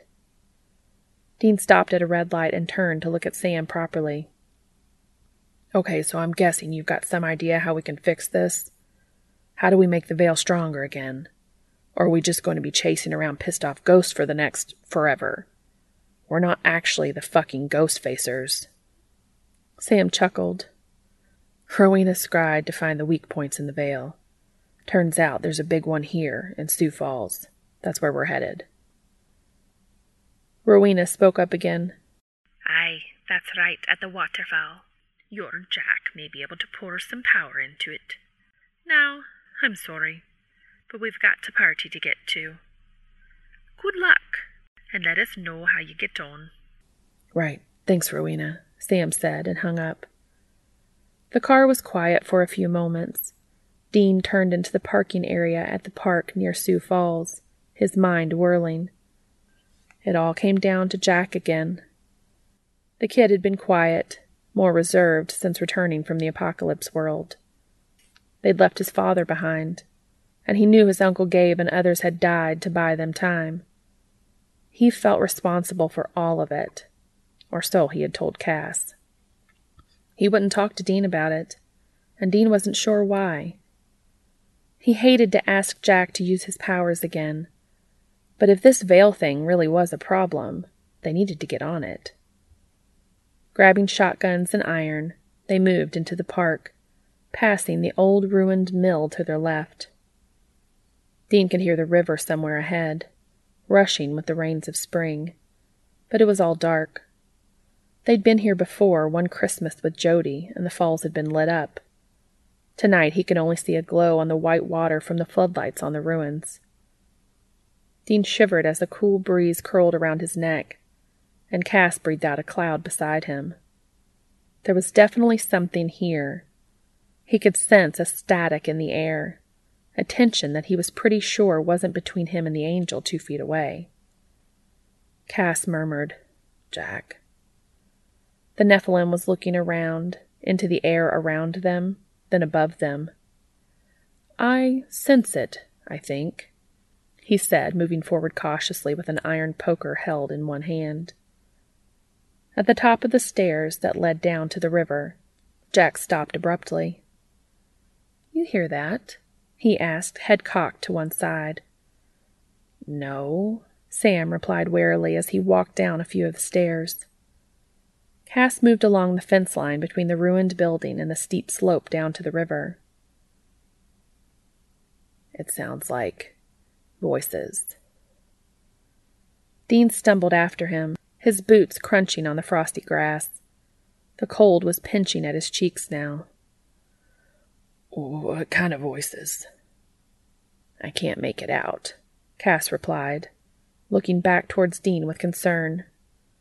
Dean, go back if it's getting too cold. I'm fine. No way Dean was going to leave Cass and Jack to deal with this one alone even though Sam was hanging back a ways. I can hear them. Dean and Cass shared a look, then both turned to look at Jack. The Nephilim had his eyes closed. His face was scrunched up like he was in pain. They're screaming. They don't want to come here. He stumbled past them, down the hill towards the river above the falls. When he reached the rocky shore along the fast flowing river, he stopped. Dean and Cass caught up, Cass indicating that Dean should head to the upstream side of Jack. Cass himself moved downstream, hopping between rocks like a freaking mountain goat. The rush of the water was so loud that Dean couldn't hear what Jack said next, but he stumbled forwards a few steps onto the rocks, then called something out and threw his hands up, dropping the poker to the ground with a clatter. Dean kept his knees loose as he looked around, sure that something was about to jump them. His breath was streaming out in a cloud, and he could see Sam doing the same from his position higher on the hill. A bright light pulled his attention back to Jack. Grace light was streaming from his hands, his eyes glowing gold as he looked around into the air above the waterfall. He shouted, loud enough for Dean to hear. I've got it! A dim glow shot out from Jack in a strange pattern in the air. At first, Dean thought it was just mist above the falls lighting up. But as it spread and formed around him, he saw that the light was arranged in a regular three dimensional pattern, possibly tiny hexagons or other tiny shifting shapes forming a matrix. It was there, then it all disappeared in a flash. He blinked. It had barely been visible, but he had definitely seen areas where the pattern had been different, damaged perhaps. Light was still streaming from Jack. Dean could barely look at him, but he could see the kid was starting to sway. Dean had been worried he wasn't strong enough yet for this kind of crap, and he hoped he hadn't been right. He shouted, Cass! Cass whirled around from where he'd been staring out into the grace patterns as well, and he looked to Jack when Dean frantically pointed. He immediately covered the short distance to where Jack was standing and clapped a hand to his shoulder, his eyes lighting up with grace. A blue flash joined the golden one, and Cass closed his eyes in concentration. Dean's heartbeat surged with worry. Fuck, he hoped Cass knew what he was doing. They really didn't know how big this weakness was, and if either of them burned out. He didn't even want to consider that. He wished he could help out somehow, but who knew what might happen if he touched them now? He looked around wildly to check on Sam and saw him flailing around with an iron poker. As Dean turned away from the river and headed uphill to help him, whatever Sam was fighting slammed into him and knocked him onto his back on the concrete path. Sammy! Dean yelled and hurried towards him, only to feel something cold sweep past his shoulder. He stopped and looked around, not seeing anything, but he could hear something now, just in the edge of audible range. A high pitched keening, almost like the ear piercing whine that was how humans perceived angelic voices. It grew louder and louder, but Dean struggled forwards toward Sam, who was getting back to his feet, poker in hand. An indistinct shape loomed in front of him, but before Sam could hit it with the iron, an explosion of white angelic energy knocked Dean and Sam to the ground. Dean looked up again just in time to see a huge splash as something landed in the water. A flash of tan coat and dark legs, and what Dean now realized was Cass, tumbled over the edge of the waterfall. He jumped back to his feet, rubbing his head where he'd slammed into the grassy slope. Down below on the rocks, Jack shouted, Castiel! and vanished. Fuck. Dean stared down at the empty river bank, then looked back to Sam, who was still lying on his back, out cold, or worse. Fuck, he repeated as he knelt down by Sam, carefully feeling the back of his brother's head for injury. His fingers came away a little bloody, but Sam was still breathing. Dean let out a relieved sigh, then tapped him on the shoulder and called, Sammy, wake up, dude. We gotta get out of here. Sam stirred, trying to lift his head with a groan. What hit me? he mumbled, bringing a hand to his head. Then he jerked half upright, nearly headbutting Dean in the process. The ghost. Dean leaned back on his heels, putting a hand on Sam's arm to calm him. It's okay. I think they're gone. You okay?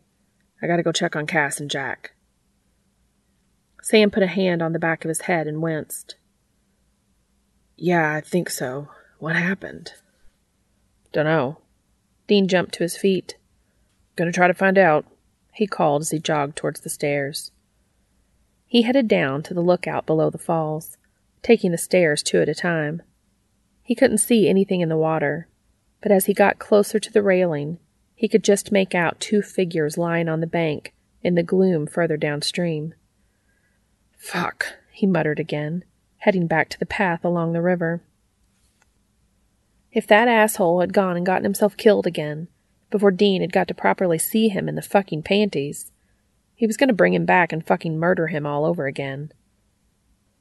They'd been carried a long way downstream, As he jogged closer, Dean could see Jack moving slightly, pulling himself up to look around at Dean before he slumped back down. Cass was lying on his back, limbs askew.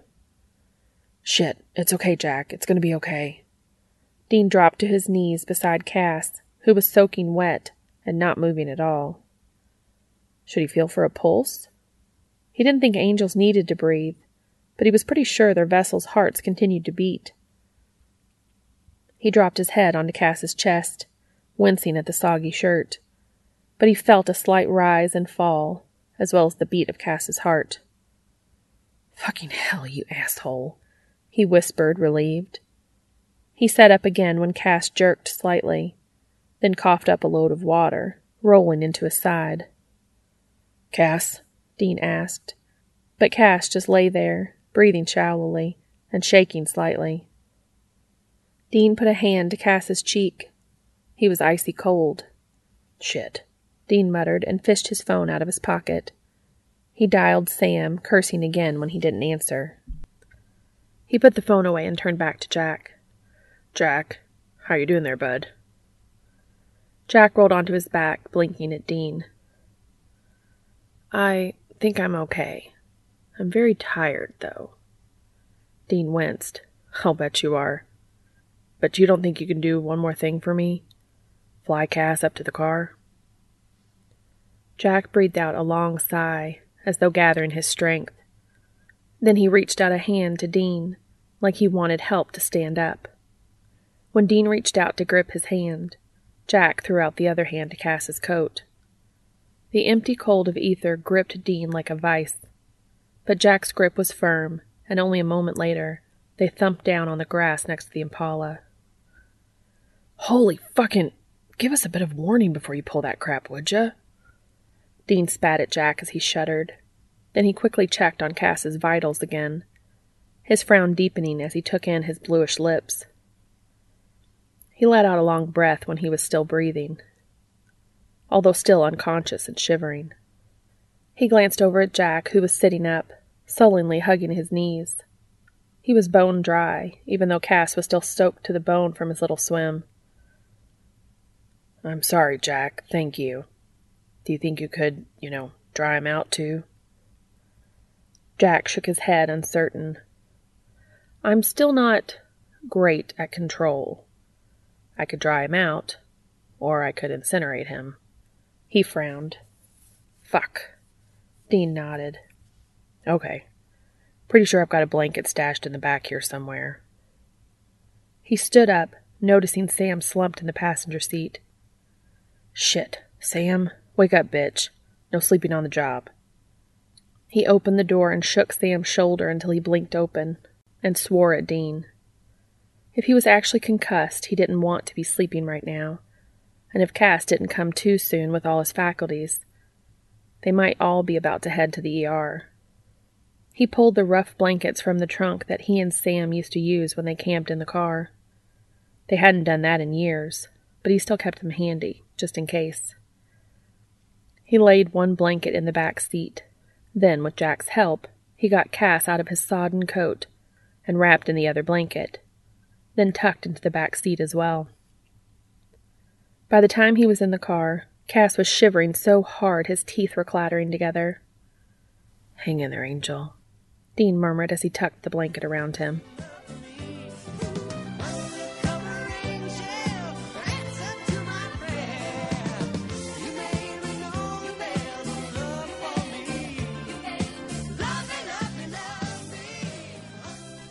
The drive back to Jody's felt longer than it should have.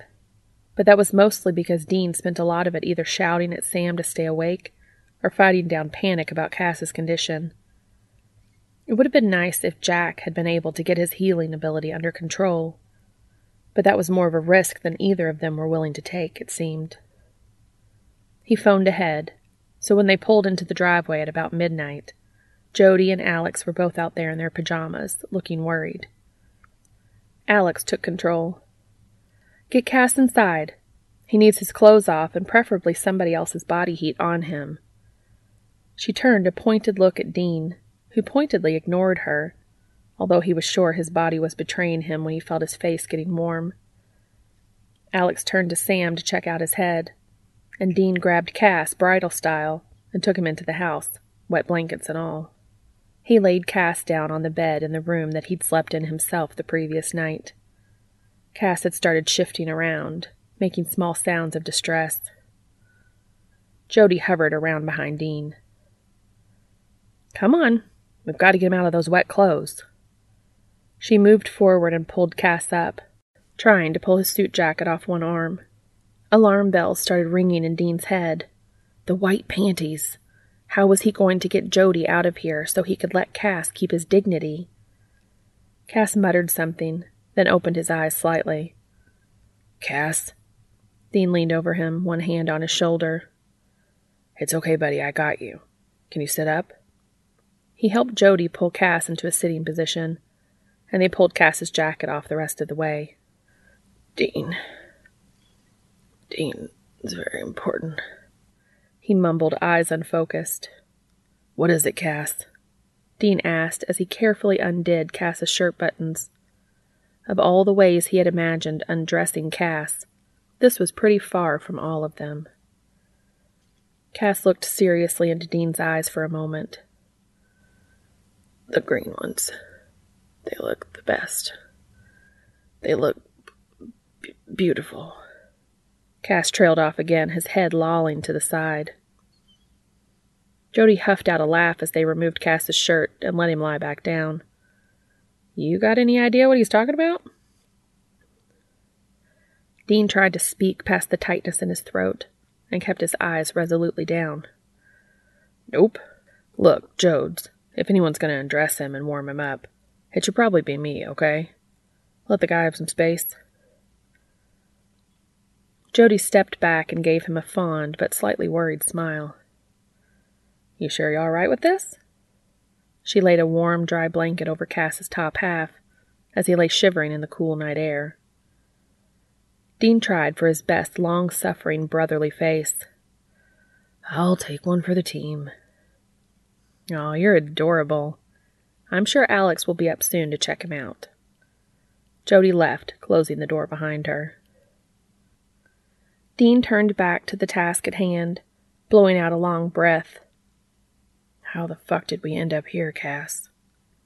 He kept talking quietly as he unbuckled Cass's belt and trousers. I really thought I'd lost you again today, you know that? I don't think I could have. He trailed off as he hitched the trousers down to reveal the white panties. They were bikini cut, mostly white satin, but with cutaway sections of lace. They contained all of Cass's package in a neat bulge and sat snugly around the top of his thighs. Dean found himself swallowing hard. He ran one finger down the lacy side near Cass's hip, and startled when Cass moved slightly, calling out, Dean, in a low voice. What the hell was he doing? He couldn't do this while Cass was essentially unconscious and freezing cold. He quickly pulled the trousers the rest of the way down, cursing when he found soggy boots and socks at the end of each leg. He grabbed the rest of the blankets and tucked them carefully around Cass, dumped the wet clothes in the garbage bag Jody had brought in, then shucked his own shoes and coat and climbed into bed with Cass. He put his back to Cass's side, sure that his warmth would heat up the area under the blankets. It felt uncomfortable as hell, but he couldn't roll over, or would basically be cuddling. A knock sounded at the door, and Alex poked her head in. What was it with people coming in uninvited in this house? How are you guys doing in here? she asked. Wait, have you got your shirt on? Don't you know anything about hypothermia? Skin to skin is the fastest way to regulate temperature. Come on. Dean peered at her. She seemed to be enjoying this rather a lot. He sat up and reluctantly took off his shirt as Alex checked Cass, measuring his temperature and lifting his eyelids to shine a flashlight into each of them. I have no idea about angel physiology, but I'd say once he's warm and his grace recovers a bit, he should be good as new. I don't see any other injuries on him. She went to lift the blanket. Did you when you. No! Dean grabbed the blanket, pulling it back up to Cass's chin. He's fine. Let's get him warmer first. Alex stepped back, surprised. Okay, guess I'll come back and check in again later. Don't have too much fun, she added with a smirk as she left the room. Dean frowned. He was never going to live this down, was he? He got back under the blankets and turned his frown to Cass, who was muttering and shifting in place. Come on, then, skin to skin. He wrapped an arm around Cass's shoulder and pulled him into his side, wincing at the touch of his ice cold skin. He was tense as a spring, bending to snapping point, but Cass needed him, and damn it, he was going to be there for him. Cass sighed, and it was the most content sound Dean had ever heard him make. He curled into Dean, pressing his cold nose into Dean's neck and his icy fingers on his chest. Dean hissed a little, but it didn't take long for his warmth to seep through. It still took a while for Cass to stop shivering and settle into a calm sleep, though. Dean exhaled, letting the stress and panic of the day drift away. He pressed a kiss to Cass's forehead and smiled. Everything was going to be fine.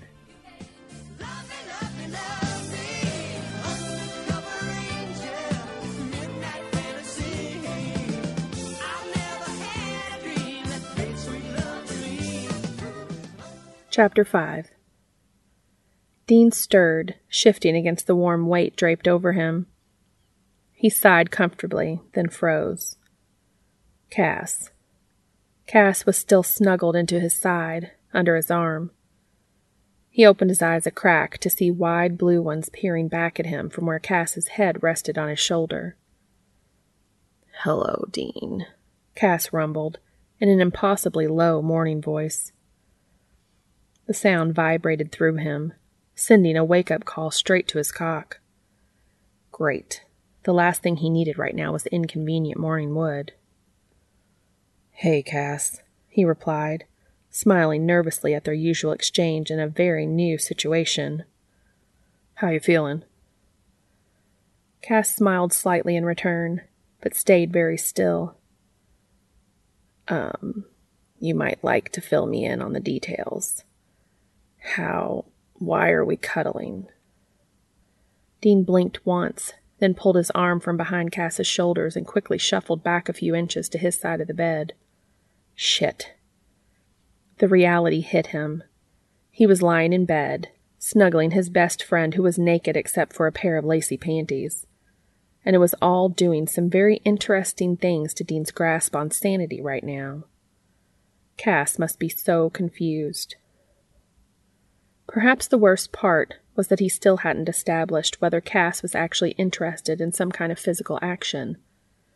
There Dean went, jumping to conclusions again. The panic welled in his chest, but when his eyes met Cass's again, he was surprised to see a touch of sadness there. He plowed on anyway. Sorry, it was nothing. I just you were you were cold and unconscious. And Alex told me I had to warm you up, so I jumped in the bed too, and Thank you. That was nice of you. Dean took a breath and tried to calm his racing heart. You're welcome.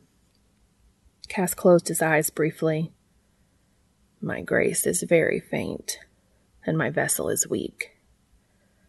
Yeah, you ended up in the river after helping Jack. I'm guessing you burned out pretty hard, and your body was pretty busted up there for a while.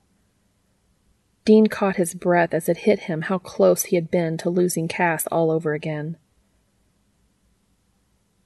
Cass huffed and lifted a hand to rub at his face, then tucked it back under the covers.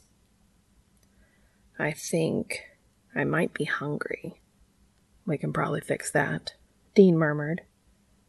Cass inched closer, lining himself along Dean's side again and closing his eyes.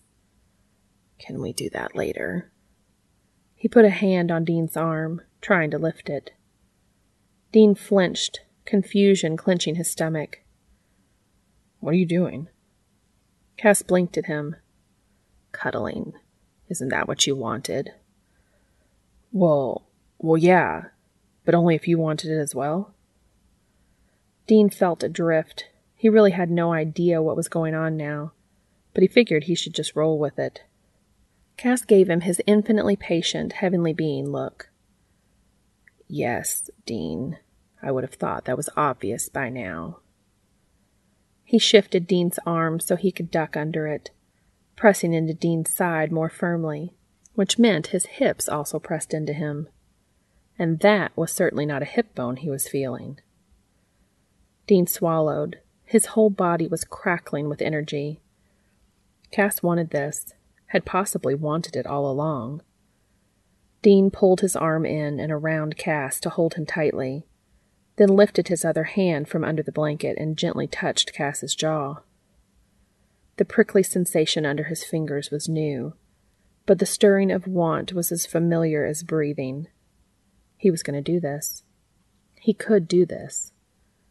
He inched his face closer, giving Cass time to pull away if he wanted to. But Cass just kept his hungry gaze on Dean's lips, parting his own slightly as his eyes flicked up to Dean's. And then Dean was in so deep it was like drowning. He closed the distance and brushed Cass's lips with his own. Cass let out a small sound of pleasure and leaned into the next kiss, bringing his hand up to the back of Dean's head. Dean was floating, and reasonably sure he was still asleep and dreaming. It had been a long time since he'd kissed anyone, but all his previous experiences faded next to the utter joy at kissing his best friend of nearly ten years, who he'd been crushing on for most of that time. He felt light as air, and he smiled against Cass's mouth. He ran one hand down Cass's side, the bare skin smooth and warm, and sucked in a sharp breath when his hand found lace at Cass's hip. The panties. He brushed his hand over the lace and the way Cass caught his breath as well made his own heart thump in his chest. He captured Cass's lower lip and licked along it. Then, after another lingering kiss, he murmured, Can I touch you? Cass breathed, Yes, as Dean started placing kisses along his rough jawline. Fuck, he tasted good. He wanted to taste every fucking inch of Cass's skin. He let his hand run lightly across the satin on the front of the panties, a low moan escaping him as he felt the outline of a long, firm cock straining against the fabric. He rubbed it once, twice, and Cass gasped, arching his back. Jesus, if Cass didn't quit that, this was all going to be over a lot sooner than Dean would like. He quickly adjusted his own tight jeans suddenly annoyed that he hadn't removed them the previous night. Cass took that opportunity to regroup, dragging his teeth down Dean's neck and sucking gently over his collarbone. Dean gasped as Cass pushed him down onto his back, his gaze teasing as he kissed a trail down to Dean's nipple. Dean had never been so hard in his life. His blood was zinging, and when Cass dragged his tongue over his nipple, he nearly creamed his pants right there.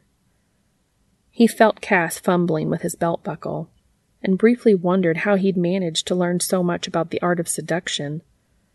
Cass pulled his jeans open and mouthed over his hard length inside his boxer briefs, and his vision widened out. He must have let out a louder sound, because Cass looked up suddenly and gave him the eyebrow. Dean, may I remind you there's family in the house. Are you going to be able to keep it down?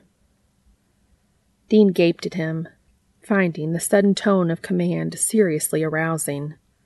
He nodded, lifting his hips slightly. Cass smirked. Good, he murmured as he wriggled Dean's jeans down over his hips, then did the same with his boxers, letting Dean's rock hard cock spring free. Dean's breath was coming quickly now, it had been a long time since he'd done this with a guy. But this was Cass. He wanted it to be perfect. This wasn't just some fling in a nightclub bathroom. Cass, he asked breathily, are you sure you want this? Cass leveled him with that stare again. You have no idea how long I've wanted this. Let me take care of you, Dean. It's my turn. He lowered his head and licked a long stripe up the underside of Dean's cock, and Dean gasped from the intensity of it. He breathed through some exploratory licks and nips, but when Cass finally put his whole mouth around Dean and slid downwards, Dean let out a cry. He suddenly found a warm hand covering his mouth, and he moaned again, amazed at how good it felt letting Cass take over in this way. Cass bobbed up and down, and Dean's muffled groans were quiet enough that he could hear the obscene licking and sucking sounds. He was so close to the edge already that all it took was one hard yank on his balls for him to fall over it, thrusting into the back of Cass's mouth and letting it all go. Cass took his hand away, and Dean breathed hard for a few moments, until he found Cass back in his face, kissing his jawline. Jesus, Cass, where'd you learn to do that?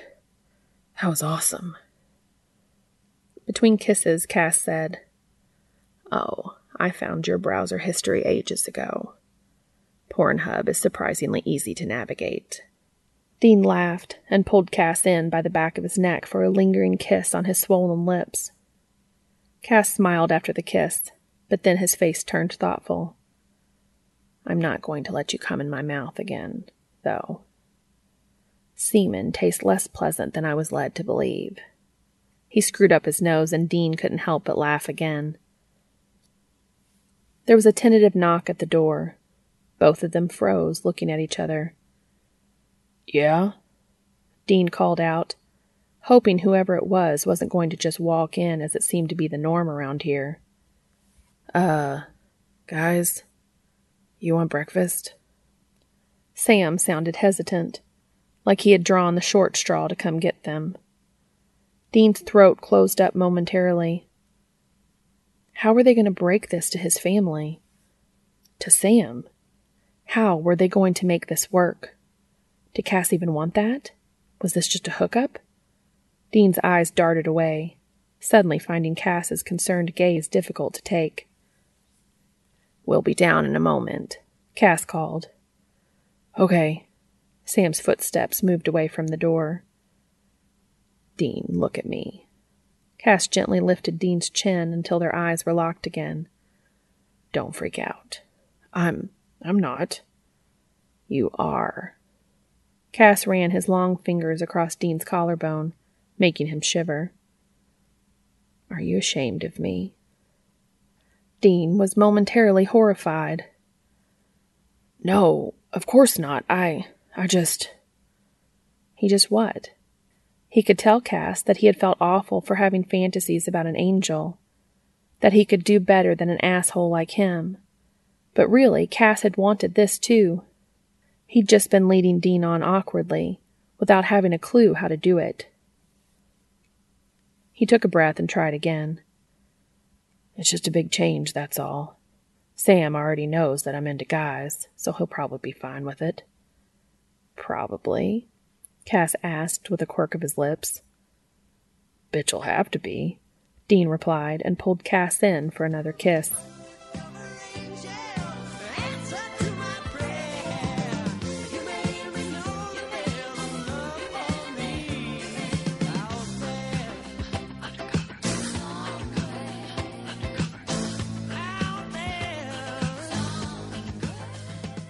Breakfast was pretty much as awkward as Dean imagined it would be. He'd taken a shower after they'd gotten up, so by the time he'd slunk into the kitchen, the others were already done with their breakfast and were sitting around waiting for him. Sam was sitting at the table, looking super uncomfortable, and Cass was standing, leaning against the bench, fully dressed once more in a suit, tie, and trench coat. Alex and Jody were obviously bursting to know what was going on. Their smirks just shy of really fucking annoying. Christ, Dean needed coffee. He crossed the kitchen to the coffee maker and poured himself a cup, aware of eyes on him. He wondered what Cass had said to them, if he had even said anything. Oh well, may as well jump in with two feet. He turned and stepped closer to Cass, turning to lean against the bench next to him, their hips flush. Cass uncrossed his arms and put one behind Dean's back, and Dean leaned into him, loving the contact and trying real hard not to remember what was under all those layers. The whoop that came from Jody nearly made Dean wear his coffee. She slapped both hands over her mouth as Alex beamed. Finally, Alex said. You two finally got your shit together. Dean glanced at Cass to find him looking back quizzically. He looked at Sam, who was also grinning. Had everyone known about him and Cass except for them? Don't know what you're talking about, he said, leaning over to rest his head on Cass's shoulder. The others laughed, and the tension was diffused. By the time Jack wandered in a few minutes later, Dean was at the table with a plate of pancakes in front of him, tucking in with enthusiasm. Sam got down to business. So, we think Jack managed to patch up the weak spot in the veil here, with Cass's help, of course. Cass nodded. So the ghosts around the rift just disappeared. What about the haunting at the hospital? It looked like the one Sam was fighting burned up when you guys did your rift fixing thing. Dean said around a mouthful, waving his knife in the air. Sam eyed him with distaste. Dean hated it when Sam frowned on his table manners, so he made sure to ham it up for him at every opportunity. Sam looked back to Cass. Yeah, the ones around the falls are gone, but we can drop into the hospital on our way out of town to check there. The police and hunter channels are quiet this morning. Jody nodded. We'll let you know if anything pops up. Her eyes flicked over to Jack and her brow furrowed. Jack? Honey, are you okay? All eyes turned to Jack, who was just sitting at the table, staring at his plate of pancakes. He looked rough, dark circles under his eyes as he glanced up. I'm fine. I didn't sleep well, that's all. His gaze dropped back to the table. Jody caught Dean's eye with a look that only a mom can produce, which seemed to say something like, You'd better look after this kid, or I'm coming for you. Dean swallowed his mouthful of pancake. It's okay, Jack. You can nap in the car. We've got a few hours to get back home. We'll get out of your hair shortly, Jody. Jody shook her head. You know you're always welcome as long as you need. Alex also stood up. I gotta get to work. You guys be good. She leaned down to kiss Dean on the cheek. Then Jack flushed bright red when she did the same to him. Catch you later, kid. Bye, Jodes. They all chorused their goodbyes. Once she had gone, Jody leaned over towards Dean and put a hand on his arm. So, how you doing there? Dean ran a finger around the edge of his plate to wipe up syrup and licked it off, considering how to play this. He was still internally screaming that this was a dream, how could he have just gotten the best blowjob in his life from Cass? But he was gradually coming around to the idea that everyone seemed to be okay with the whole thing, and he wasn't about to be struck by holy lightning. Yeah, Jodes, I'm good. Really, really good. He tried hard not to grin, but his mouth did its own thing, and Jody's smile answered. She whacked him on the arm. Good for you. I don't think I've seen you smile like that in, well, ever. You hold on to that, okay? Dean nodded, a warmth taking root in his chest. I'll try. What's going on? Jack was looking between the two of them, and the furrow between his brows and the slightly tilted head reminded Dean so much of Cass that he laughed. Nothing, man. You'll find out soon enough. Might be a few more ground rules when we get back to the bunker, that's all. Jack's face cleared. Oh, is this about you and Castiel having sex this morning, while the rest of us were down here trying to pretend we couldn't hear anything? Dean stared open mouthed, while Jody tried to cover her laugh with a cough. Dean's face heated. He guessed honesty was the best policy. Uh, yeah, Guess your mom taught you a lot of things. No, that was Castiel. I found some porn on Sam's computer one night when Cass was there. Jody had to stand up and leave the room. She was not giggling so hard. On Sam's. Dean had to stop. Oh, if only he could have been there for that conversation. Actually, he probably had been, asleep somewhere nearby. He shook the mental image out of his head and focused back on Jack. Look, it doesn't change anything, all right? We're still a family, even if Cass and I are together. Jack nodded, smiling. I understand. Good. Dean had to get out of here before Jack started asking any more questions he wasn't ready to answer. I'm going to go get my stuff. You ready to go in five? At Jack's agreement, Dean hightailed it out of the kitchen and almost ran into Cass as he came out of the bedroom they'd just shared. I packed your things, Dean. He held out Dean's bag. Thanks, sweetheart, Dean said absently as he took it. Cass's mouth quirked into a grin and he asked, Sweetheart. Dean could feel himself flushing again. Damn it, one gay interaction and he'd turned into a ten year old. He looked down at the bag and muttered, Sorry, Cass, don't know what I was thinking. Cass put a warm palm to Dean's cheek, lifting his face until Dean looked him in the eye. It's all right. I like it. He leaned in to place a soft kiss on Dean's mouth, and Dean leaned into it, loving that he was getting to have this, that he was allowed to do this. Geez, guys, Sam's voice came from down the corridor. Is this how it's going to be from now on? Dean hadn't looked away from Cass's eyes. Yep. Better get used to it, Sammy. As Cass grinned, Dean put two hands on his face and pulled him in for a big smack on the lips.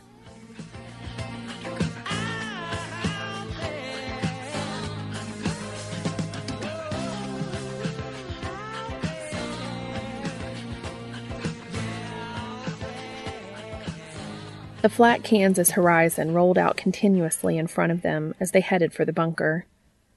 Dean idly stroked a thumb over Cass's hand where it lay on his thigh. After they'd left the hospital, Sam had decided to nap in the back seat, too, and he and Jack were currently laid out in the back seat, snoring quietly. The hospital had been quiet and peaceful when they dropped in, at least as quiet as those places got.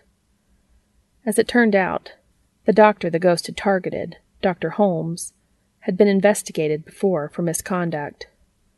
The investigators wouldn't tell them much, but there was a chance that the doctor had been found out by Ginny, and he'd arranged to have her disposed of. It was still early days in the investigation, or early hours even, but there had been suspicious circumstances around her accident that now had direction. Dean hoped she was at peace he looked over at Cass briefly, but the angel was still looking out the window in the other direction. Dean was still pinching himself that this was really happening, that this beautiful man, this divine being, ex warrior of heaven and his friend of so many years, actually wanted to be with him in a very biblical sense. When Dean thought about how Cass had taken him apart that morning with his mouth, his tongue, it was making the road home longer than it had any right to be. Finally, finally, they turned into the lane leading to the bunker and parked in the garage. Dean didn't wait as Sam and Jack woke up, but dragged Cass out of the car and tugged his hand down the stairs into the bunker proper. Thankfully, thankfully, they didn't see anyone as they hurried towards the living quarters. In the hallway near the bedrooms, Cass pulled Dean's hand, stopping him. He pushed Dean up against the nearest wall and crashed their mouths together, hungrily licking into Dean's mouth. Dean let out a gasp as Cass ground his hips into Dean, then jammed his knee in between Dean's for better friction. After a minute or two of desperate making out, Dean grabbed Cass by the coat lapels and held him at arm's length for a moment, catching his breath. He dragged Cass into his room, shutting the door behind them and pushing Cass against it with a thud. Now Dean could make a little more noise, so he did, gasping and moaning as he ground his hips against Cass this time. He was rock hard, but he stopped and stepped back, wanting to make this last. Cass looked ready to launch at him again, but Dean held up a hand to stop him. Wait, I want to show you something. He slowly lifted his shirt over his head and dropped it to the floor, smirking at the debauched look in Cass's stormy eyes. He unbuckled his belt, then his jeans, and turned around to let the denim slide over his ass. He heard Cass's gasp as he dropped the jeans to the floor and stepped out of them, along with his shoes. He was wearing the green satin panties, and they felt amazing. Had all day as he walked around the hospital and sat in the car for hours. He wiggled his hips back and forth a few times, one hand on his hip. Well? He turned to look at Cass and grinned again. Cass was breathing hard, his eyes dark and hungry. He'd already dropped his coats on the floor and was in the process of loosening his tie. Dean blinked at him. Even though he'd already officially undressed Cass the previous night, having him awake and lucid for this was on a whole other level of hot. But seeing him remove his tie made something inside him snap, and he surged forward, grabbing Cass's face again and kissing him urgently as Cass finished removing his tie and went to work on his shirt buttons.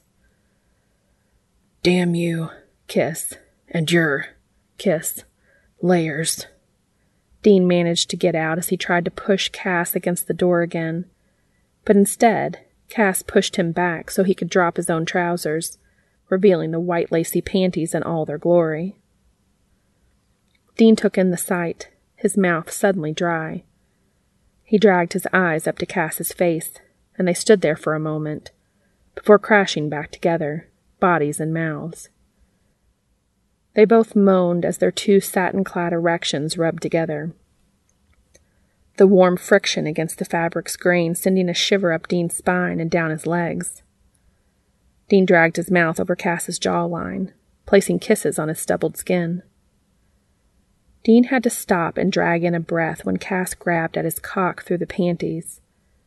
And Cass let out the most sinful growling noise Dean had ever heard him make.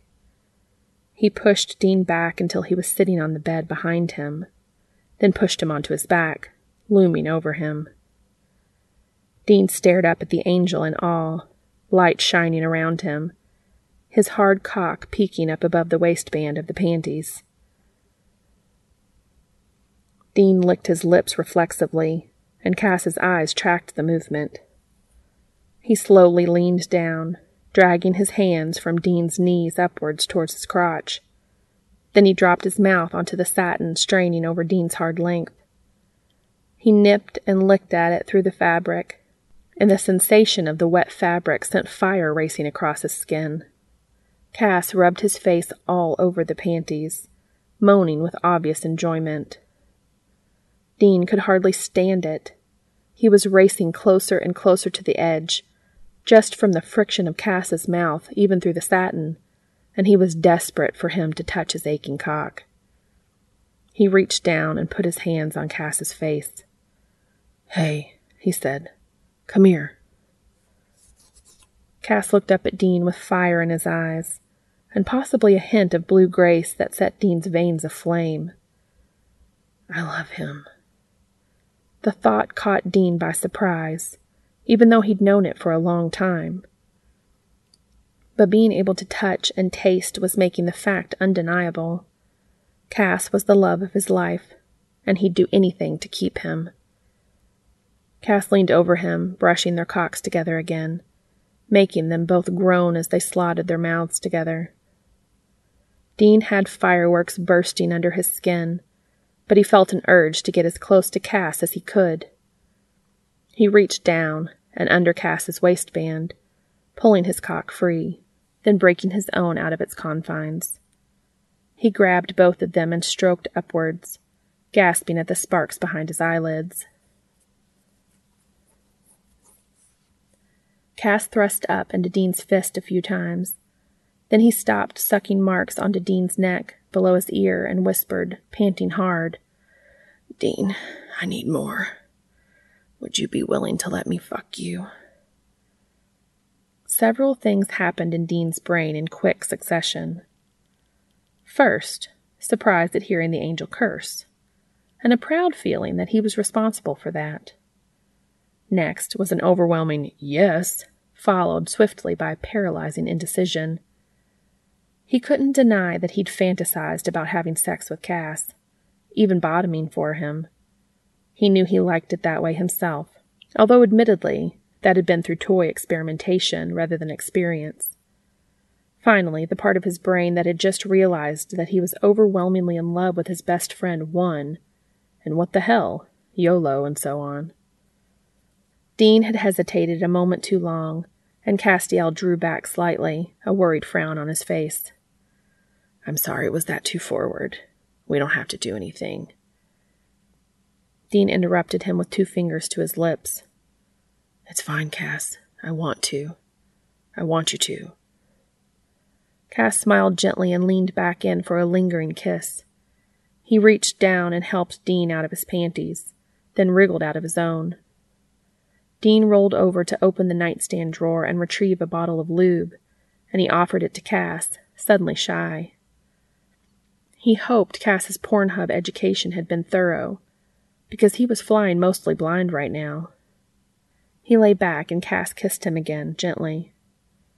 I promise I won't hurt you, Dean. He opened the cap and squeezed some lube onto his fingers, then rubbed his fingers and the thumb together, peering at them with a trademark squinty head tilt. Yep, completely adorable. Cass looked up at him and smiled, then leaned down and kissed him heatedly.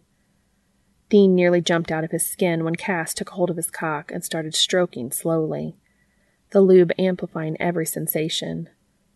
Cass sat up again by Dean's hip and switched hands, running his slippery fingers lightly over Dean's crack. He looked down at Dean, exuding confidence. Just relax. Dean had never seen Cass like this, so in control. He loved it. Then he gasped at the intrusion of a finger. It didn't hurt. A cool fizzing sensation had meant that Cass had sent some grace into him, and he was grateful, although slightly weirded out by the idea of having grace shoved up there. The finger felt fine, more than fine, and it wasn't long before he was moaning and pushing himself down onto two fingers. When he glanced up at Cass, his breaths were quick, and he had that hungry look in his eyes again. His flushed, rigid cock was sitting untouched in his lap as he worked Dean open. Dean threw his hand over, but he couldn't quite reach Cass where he was kneeling. Then Cass turned his fingers over and crooked them up, and Dean saw stars. There may have been a third finger at some point, but Dean couldn't tell. It was all amazing, and he suspected there was more grace in him than he usually ended up with from being healed. Finally, finally, Cass withdrew his fingers and lubed up his own cock. But Dean reached out to him, suddenly inspired now that some blood had flowed back into his brain. Cass, wait. Cass looked up at him, concerned. What is it? We can stop if you. if you. Dean got up to his knees, then looked up sharply as Cass spoke. What? Hell no. Just lie down. I want to try something. He pushed Cass down flat on his back and swung one leg over so he was straddling him, Cass's rock hard length rubbing along the cleft of his ass. He lifted himself up on his knees, lined himself up, and slowly sank down, the sting from Cass's breaching his tight muscles eased by a swirl of cool grace. Oh, Dean, Cass muttered, his eyes closed and a blissful look on his face. Dean sighed as Cass filled him up and up, until he was seated in Cass's lap, adjusting to the warmth. He bent down to capture Cass's lips again, a sweet and tender kiss. Now he felt complete, joined, and happy. He moved up a little, and they both gasped. Sparks shot up Dean's spine as he started moving in a steady rhythm, relishing the feeling of Cass sliding in and out of him the pressure building gradually. He wasn't going to last long. He grabbed the base of his cock to stave off his release. But Cass sat up until he could grab the back of Dean's neck, and pull him in for a searing kiss. He grabbed Dean's cock and started pumping in time with his movements. They moved together, a little slower with the position change, but a pressure was building in Dean's core, and he rushed towards an orgasm. Just as Cass shouted out Dean's name and tensed, thrusting into him hard. Dean followed, warm, sticky cum pumping out over Cass's hand and his. They stayed there for a moment, foreheads together, trading sweet kisses, before Cass pulled himself away and cleaned the mess off with a wave of grace. He lay down, holding his arms open for Dean to snuggle into his side again, almost like they had been when they woke up that morning. Dean thought there were very few times he'd been this content. He tilted his face up to Cass, who planted a soft kiss on his lips. Thanks, Cass. You're welcome, but you don't need to thank me for sex, Dean. Cass replied with a tiny smirk. It was barely there, but Dean could make it out in his eyes. No, I mean for being willing to give this a chance. If you hadn't been wearing panties back when we were hunting the werewolves in Missouri, we might have never worked this crap out. Cass blinked you saw them weeks ago, and you never said anything. No, I was terrified. Besides, I had no idea whether you'd be into it with, uh, me. Dean, I am so into it. Cass's look was so intense it made Dean's toes curl. Yeah, me too. He smiled at Cass, then kissed him again, gently at first, then more open, demanding. It was going to be a long night. The end. Thank you so much for your support. You can contact me on Twitter, Tumblr, or by emailing me at makingitupaswegopod at gmail.com. As always, thank you so much for listening.